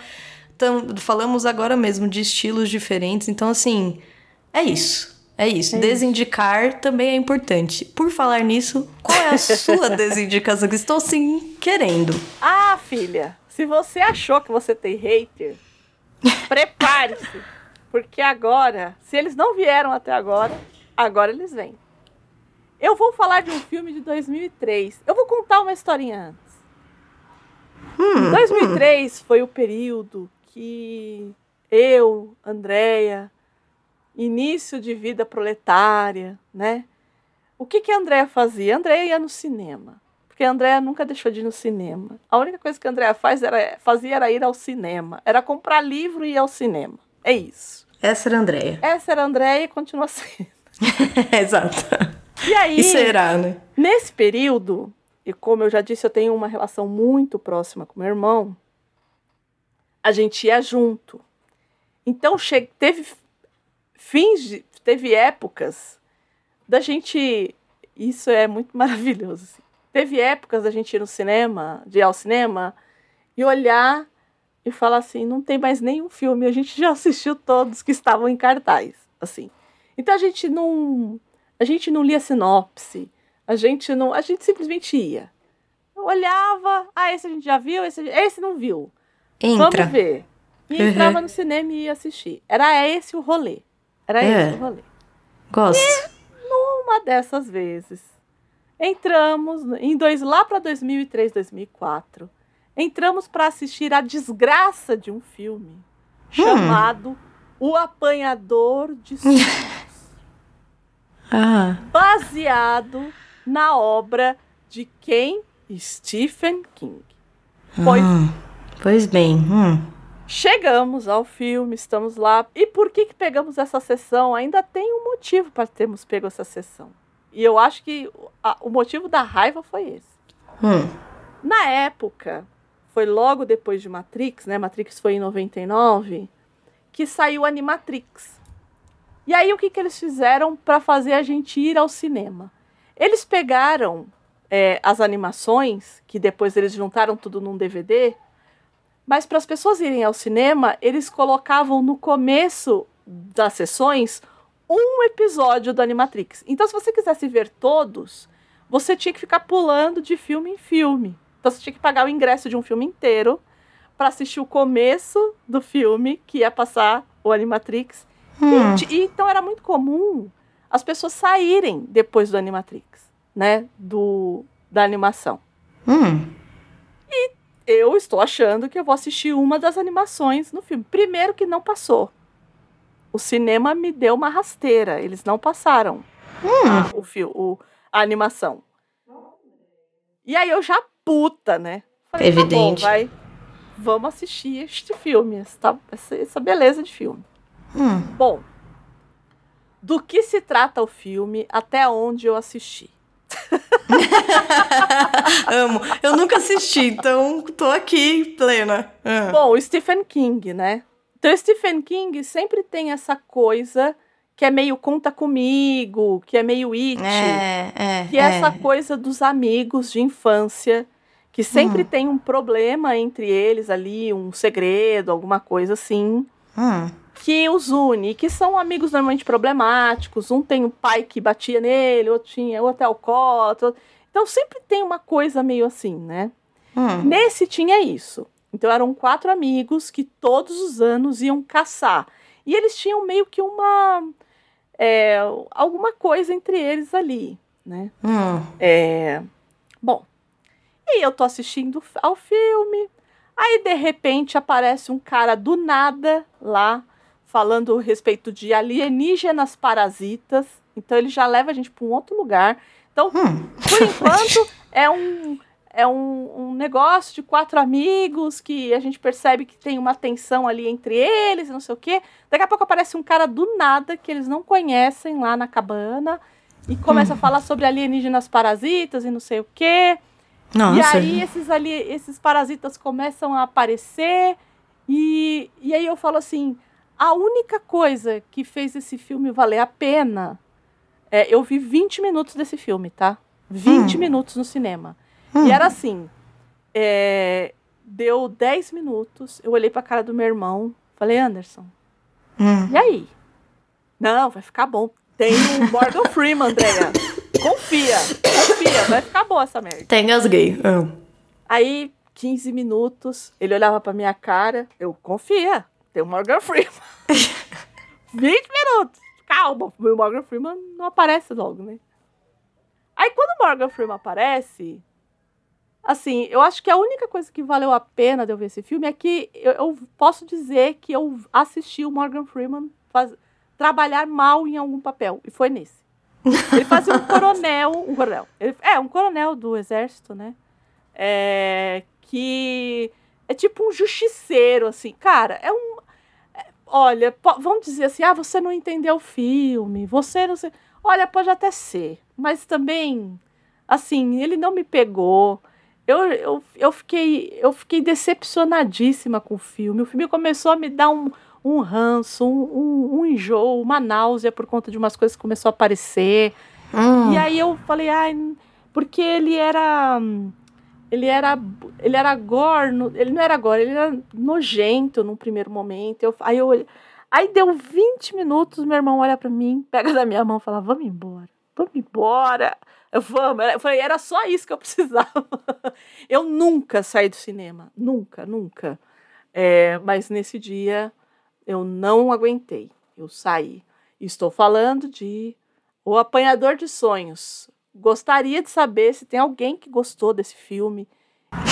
Porque pode ser que eu não tenha entendido mesmo, tá? Assim, pode É ser que, nem eu com o vermelho negro, gente. Me É, ajuda. assim, eu tô aqui de coração aberto, entendeu? Tipo, mas assim, ah, mas você reviu o filme? Não. Tem vontade? Não tenho. A sensação que eu tive no cinema assistindo ao filme foi uma sensação muito ruim de tudo, assim. Uhum. Ah, mas é porque era um filme de terror, eu já brinquei aqui algumas vezes que eu sou cagona e tal. Falando, não, eu já assisti filme de terror no cinema. Eu, ass- eu assisti O Exorcista. O, o, o aniversário, me levaram enganada. O aniversário de é, 50 anos do Exorcista, sei lá, 30 anos, nem me lembro mais quantos anos que eram. Te é, levaram lá. Me levaram Poxa. e aí fui assistir, tô lá no cinema e tal. falou assim- aí eu olhei e falei assim: não, mas aqui tá escrito O Exorcista. É, o filme que a gente vai assistir. Eu falei: não, não vou não. Não, ir. você vai. Não, não, não vou. Porque era, um, era uma cópia nova, com é, uns Tá. cortes do diretor e tal. E eu falei: não, não, não, não, não. Não, Não, não, não, não, né, não. é, não, não, você vai. Fui assistir. é, fiquei toda cagada. Fiquei. Mas é um filme. Perseverou. Perseverou. Não dá pra dizer que o Exorcista é um Ah, filme é, ruim, sim, entendeu? sim. Tipo, é, por mais medo que eu tenha e tal, enfim, é um filmaço, né? Uhum. É. Exorcista mesmo. Então, assim, mas esse, Esse, esse aí não deu. Não, não rolou, gente. Quem, de verdade, quem gostou do filme, eu, de novo, ó, eu saí, a hora que o Morgan Freeman começa a dar umas maluquices lá nele, foi quando eu saí. Então me fala, Andréia, assiste de novo. Andréia, deu mais uma chance. Andréia, você não entendeu o filme, eu te explico. Me explica, pode falar. Indique não- a nossa me xinga. desindicação, né, André? É, só não me xinga, né? Porque eu não gostei, eu não entendi, enfim, sei lá. É, porque ainda, né, enfim. Mas não me xingando, fala assim, me pegando pela mão, fala assim, André, você não entendeu, filho. então vamos ver o que que rola. Mas esse é um filme que eu particularmente. E olha que eu assisti é, Cable Guy inteiro no cinema, que era o, o- que era o Pentelho com o Jim Carrey. Eu assisti a Rede com a Sandra Bullock inteiro no cinema. Tô falando, eu sou uma pessoa. Agora esse eu não consegui. Não consegui. É isso. De- Estamos felizes de desindicar também. Ufa, que sai aquele peso assim que você fala. Falei. falei, né? E aí então, E aí, então, temos o último tema. isso. O derradeiro, porém não menos importante. Uma história ou produção que se passe na escola. Isso. Eu E vou, aí? eu vou de um clichê. Ai, meu Deus, eu também. Tô achando que vai. Me diz. ah. E, eu, e assim, eu já falei a respeito dele é, com os meninos aqui no podcast, no Que É Isso Assim. Já Ih. tem um Que É Isso Assim dele. Ih, hum. E- Ai, será que é o mesmo? Vamos ver, fala. E aí? É, já tem um que, é isso assim, um que é isso assim dele, que a gente fala sobre literatura, inclusive. Que é a Sociedade dos Poetas Mortos. Ah, não, não é. Nossa, por um triz. Eu quase, eu quase trouxe a Sociedade dos Poetas. Nossa, é isso. É clichê também o meu, é, tudo isso aí, mas enfim. Não, a Sociedade É. dos Poetas Mortos, eu nem vou falar muito a respeito do filme. Eu quero convidar vocês a ir lá, É lindo. o podcast dos meninos, o que é isso assim. A gente Uhum. fala a respeito do, da Sociedade dos Poetas Mortos, a gente conta a história, fala do Robbie Williams, é, e de como esse filme entrou para o imaginário, e, e principalmente dessa de alguns, é, de alguns colegas meus da área de letras não gostarem muito é, de como esse professor de literatura é retratado ali, por Uhum. conta até da é, que ele manda arrancar as páginas do livro e que, que ele é muito ele tem essa postura mais libertária, menos menos acadêmica e como que isso vai vai reverberar, né, nos alunos. E toda vez que tem essa coisa desse professor, que tem alguma coisa que vai reverberar, é claro que nos pega, né? Principalmente quem, imagina, quem é professor de literatura, né? A gente podia falar. Claro. Então, assim, eu acho que é claro que é extremamente fantasioso, né? É um professor de literatura idealizado e tudo mais. Mas eu acho que ele, ele traz algumas discussões bastante, bastante coerentes, né? Principalmente porque era uma escola só de meninos. Então, onde cabe essa literatura é, para esses meninos? Um, um deles querendo tanto viver disso que quer ser ator e não quer seguir os passos do pai, né? Que é muito Uhum. pobre, que fez das tripas coração para ele estar naquela escola que é extremamente cara. Sim. né? Então, é um assim, filme lindo, né? Eu, eu- gosto muito. Eu gosto muito. muito. Eu não vou falar muito, porque possivelmente o pessoal já ouviu muito, já deve ter assistido. É um filme que me emociona sempre. E quem quiser saber mais, dá. Vou deixar o link aqui. Vou deixar o programa linkado, que esse programa está lindo, lindo. Que a gente fez lá no Que é Isso Assim, é, com os meninos. Eu acho que eu já ouvi, mas eu vou o quê? Reouvir. Sou dessa. Então eu posso ir pro meu, que é tão clichê quanto o seu? Eita! Olha, Ah, mas eu é um- acho que é eu já sei qual que é, o É, seu. acho que sim.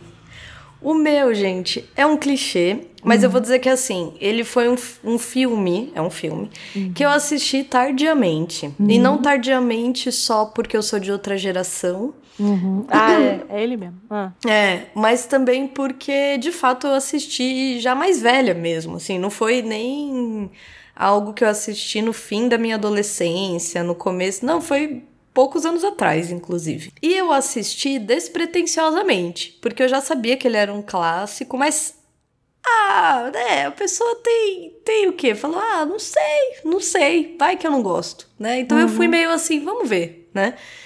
E incrivelmente é um filme que me arrebatou, né? Assim, até hoje eu já assisti, desde que eu assisti a primeira vez, eu acho que eu já assisti ele três vezes. Uhum. O que é bastante pra mim, pros meus padrões. E é um clássico que é o Clube dos Cinco.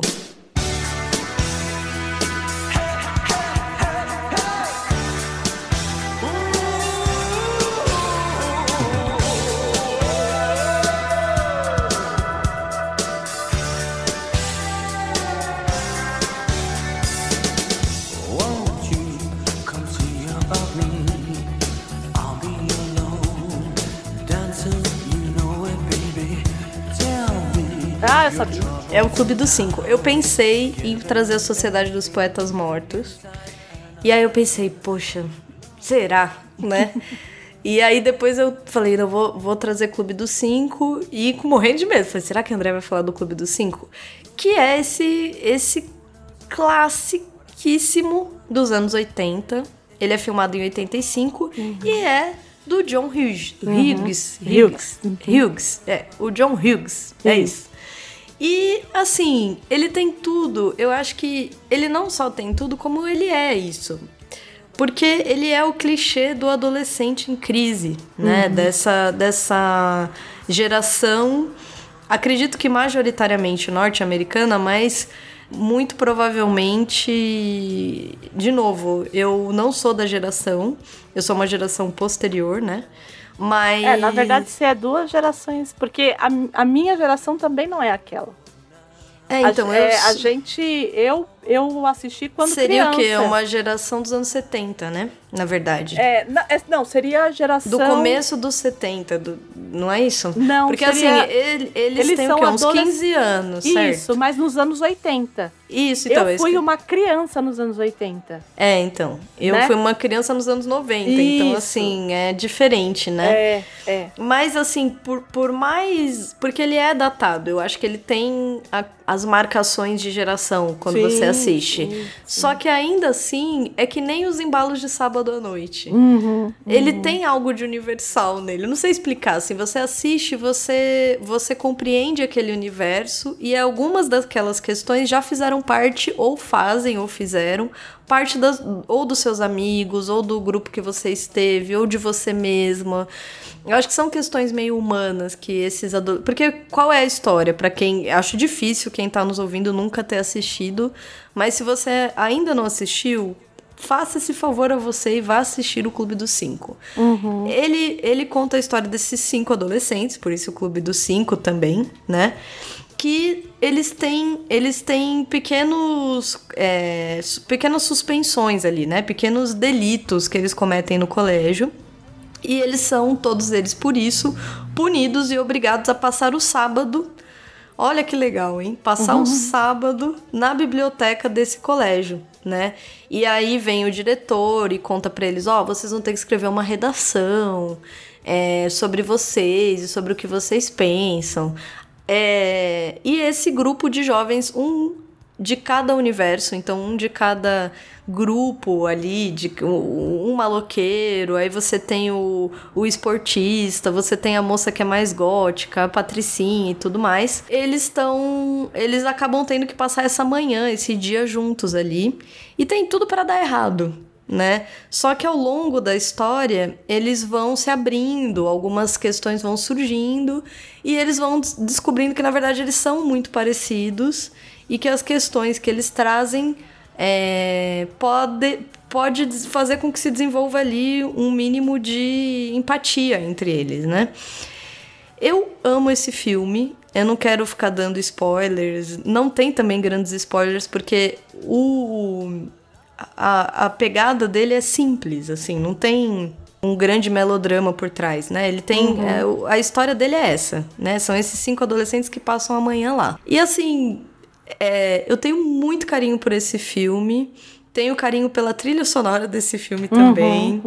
É, poderia estar, inclusive, no, filme, no, no primeiro tema de trilha sonora, porque eu gosto muito da trilha dele. É marcante também. Do- dos filmes de escola que me tocam mais, assim, acho que tem al- alguns, mas sem dúvida o que a Andrea falou, e esses são os que me acompanham, assim, de se eu fosse sentar um dia, uma tarde, e falar assim, ai, tô com vontade de assistir um filme com essa temática, eu muito possivelmente ou assistiria o Clube dos Cinco, ou assistiria a Sociedade dos Poetas Mortos. Eu gosto bastante, assim, da abordagem e do que.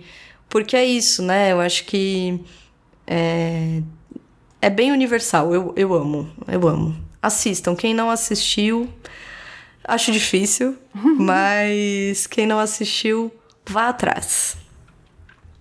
É É isso. isso. Eu amo que a Andrea fala. É isso. Eu amo. Temos. Temos. Temos. Temos. É, alguma indicação do que você tá vendo no momento? Eu estou, no momento, mergulhando parcialmente, porque estou recém de férias. Então, agora que eu vou poder assistir um monte de coisa que eu tô com vontade. mas estou mergulhando no universo de White Lotus. Ah, dizem que é muito bom. É, por isso, ele já tava na minha lista há um bom tempo, né? Na verdade, tô até atrasada. Muita gente já tinha falado, ai, é legal, vai assistir. E, poxa, é... me surpreendi, assim. Eu tô gostando mais do que eu supus que eu ia gostar, do tema, da. Só que é aquilo, né? É a paciência que você tem que ter com o tema, porque são. A White Lotus é o nome de uma rede de hotel de luxo Já, já me perdeu aí. É, então, exatamente. Você tem que estar no clima dessa desse tipo de dramão, entendeu? Porque é isso, ele, ele é uma rede de hotel de luxo que nesse, na primeira temporada, essa rede de hotel está no Havaí. E aí começa com esse grupo de pessoas que chega para passar acho que a semana, a gente acompanha a semana deles lá. E são pessoas extremamente ricas, né? Cada uma é, com a sua peculiaridade. Então tem uma família com a filha que leva uma amiga da escola, bem coisa de rico assim. Que família que leva a filha da, da amiga da escola, entendeu? Então tem essa família, tem o casal recém-casado, tem a moça que, que a mãe acabou de morrer e ela leva as cinzas da mãe pra jogar na ilha. Tem. Ai, tem alguns, assim, eu não, não, não terminei ainda, né? Mas você vai acompanhando esse grupo, e aí o tempo todo é a contraposição entre esse, esse, esse grupo de, de pessoas extremamente ricas com os funcionários do hotel. Porque são funcionários do Havaí, você imagina, né? Entendi. Então, é o, o tempo inteiro esse tipo de, de alfinetada, de conflito. Ele tem um humor que é um humor cético, assim, que você ri do absurdo, que você ri da, da- do, ridículo daquelas figuras, sabe? que, é- que elas têm, às vezes, umas questões que para elas são imensas e você acha aquilo tão ridículo, você fala, amigo, entendeu? Você fala, meu, você tá passando uma vergonha que, assim, tem umas cenas, assim, que eu engasgo de tanto e eu falo, gente, assim, é... E, na- e nada é... Ninguém ri, entendeu? Você ri porque você compreende o ridículo, né? Assim, tem uma cena que uma... Ah, barulho. Tem uma cena que uma das mulheres desabafa com uma funcionária, tipo, não, eu estou em conflito porque eu não lembro o que, que era, mas era algo como, sei lá, nossa, minha vida inteira eu dependi da minha mãe e nananã, e a funcionária, sabe, tipo, fudida da vida, assim. Ai, gente. E tendo que ouvir o desabafo, e, e você fica. E você começa a rir, porque assim, é, é, é isso, é o drama da vida como ela é, entendeu? É, tô White adorando. Problems, né? White Lotus, White Problems, é isso. Você. é, eu, eu amei, assim, eu tô amando. Eu sou. Tenho uma peculiaridade sobre mim, eu amo aberturas de séries. Ah, eu eu nunca também. pulo. Eu assisto todos, todos os episódios eu assisto a, a abertura, eu gosto, né? A Ana até me zoa, fala, é. Pula, não sei o que eu falo, não, eu gosto, espere. Eu também ver." gosto, Eu eu amo ver. Então, eu, eu gosto da abertura dessa série, eu gosto da trilha sonora e, e, da, é, e da aparente despretensão que traz uma profundidade, um, um debate. É, a Andrea falou que ela deu aula, né? Outro dia eu tava pensando nisso, tava assistindo e pensando, nossa, essa série dá um, um pé, assim, dá. Como é que fala? É, dá não sei o que pra manga? Como é Pano pra manga. pano pra manga, obrigada. Dá pano pra manga pra um debate em aula, entendeu? Porque é bem interessante, bem feito e traz. Dá pra você ficar esmiuçando, entendeu? Você vai assistindo assim, você vai esmiuçando. Eu tô, tô fazendo isso e tô gostando muito. E você? Eu tô de ressaca, porque Gosto eu também. assisti. hum, eu assisti uma série que mexeu muito com muitas emoções minhas. que foi. Que foi Belas Maldições. Então eu não tô conseguindo assistir nada no momento. Ah, eu gosto também dos momentos de ressaca, não vou Porque mentir. eu tô de. O que eu, eu tô lendo, na verdade. Eu tô lendo. Que que Entrevista você tá- com Vampiro. Eu estou fazendo uma Ah, é, você releitura. comentou. Ai, que né? delícia, deve ser incrível. Tenho muita vontade de ler Entrevista com o Vampiro. É, eu tô fazendo uma releitura de entrevista com o vampiro faz anos, acho que vai fazer mais de 20 anos que eu li a primeira vez. E aí tava aqui, eu falei assim: "Ah, quer saber? É um livrinho curtinho, dá Uhum. pra ler nos intervalos e assim, voltei do almoço, dou uma lidinha, ele fica aqui no canto da minha mesa. Então é algo que eu já sei muita coisa, então assim que eu não tô desesperada, não foi igual a primeira vez que eu li em dois dias, né? Então, É gostoso vez- esse tipo de de reencontro, né? Eu gosto é, quando isso acontece. então. Então, assim, eu tô nessa, mas de série mesmo, eu tô de ressaca, porque Acabou Belas Maldições, acabou com um gancho terrível. Eu quero matar o Sr. Neil Gaiman por conta do gancho que ele deixou. Alô, É. Neil Gaiman, se você está ouvindo isso. É, gente, é isso, entendeu? Eu já te defendi tanto aqui, colega. É, você não. faz um negócio Pisou na bola com o comigo. André. Ah, Pisou na bola, Neil Gaiman. Eu, se fosse você, ligava pra ela. Ah, eu, olha, eu acho. Eu, eu, Não é? é- Ah, eu, eu quero. Ai, quanta besteira. É pra isso que a gente faz esse podcast. é pra isso, pessoal. Ai, é por isso, é só por isso. É, com certeza. E pra falar com vocês, né? Falem com a gente também. Como Por é que favor. esse povo faz pra falar com a gente, Gabi? É o que eu digo, tem dois caminhos sempre. Vocês podem ou enviar um e-mail pra gente, contato arroba livrosemcartaz.com.br. Escreve, a gente ama ler. Ou você pode entrar no nosso Instagram, arroba livrosemcartaz, underline. Aproveita e segue a gente lá, comenta, mostra pra gente a sua lista, que, li- que, que produções você escolheria pra cada um dos temas. Manda pros amigos, compartilha nossos stories, dê risada com a gente, porque a gente ri muito lá também. E, por favor, apareçam. Nós amamos quando vocês dão os, os pitacos. É né, Andréia? isso. E eu preciso agradecer a uma pessoa que me ajudou com o tema, que veio pra mim com o tema do vilão inesquecível. Que foi a minha Hum. cunhada, olha só, veja você.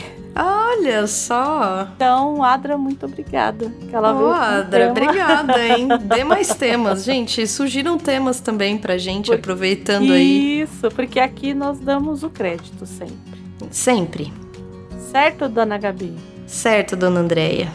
Então é isso, gente. Um beijo pra todo mundo, sempre agradecendo ao espaço que nos é dado, esse puxadinho Puxadinho que amamos. que amamos aqui no Portal Refil. Então, sempre agradecer aos meninos, agradecer a todo mundo que tá aí, que está participando desse nosso, dessa nossa trajetória por esse mundão de podcast de meu Deus. Né? Gabi, muito obrigada. Obrigada, E a gente se vê no próximo episódio. Um beijo. pra Episódio. todo- Episódio. É. um beijo pra todo mundo e tchau, tchau.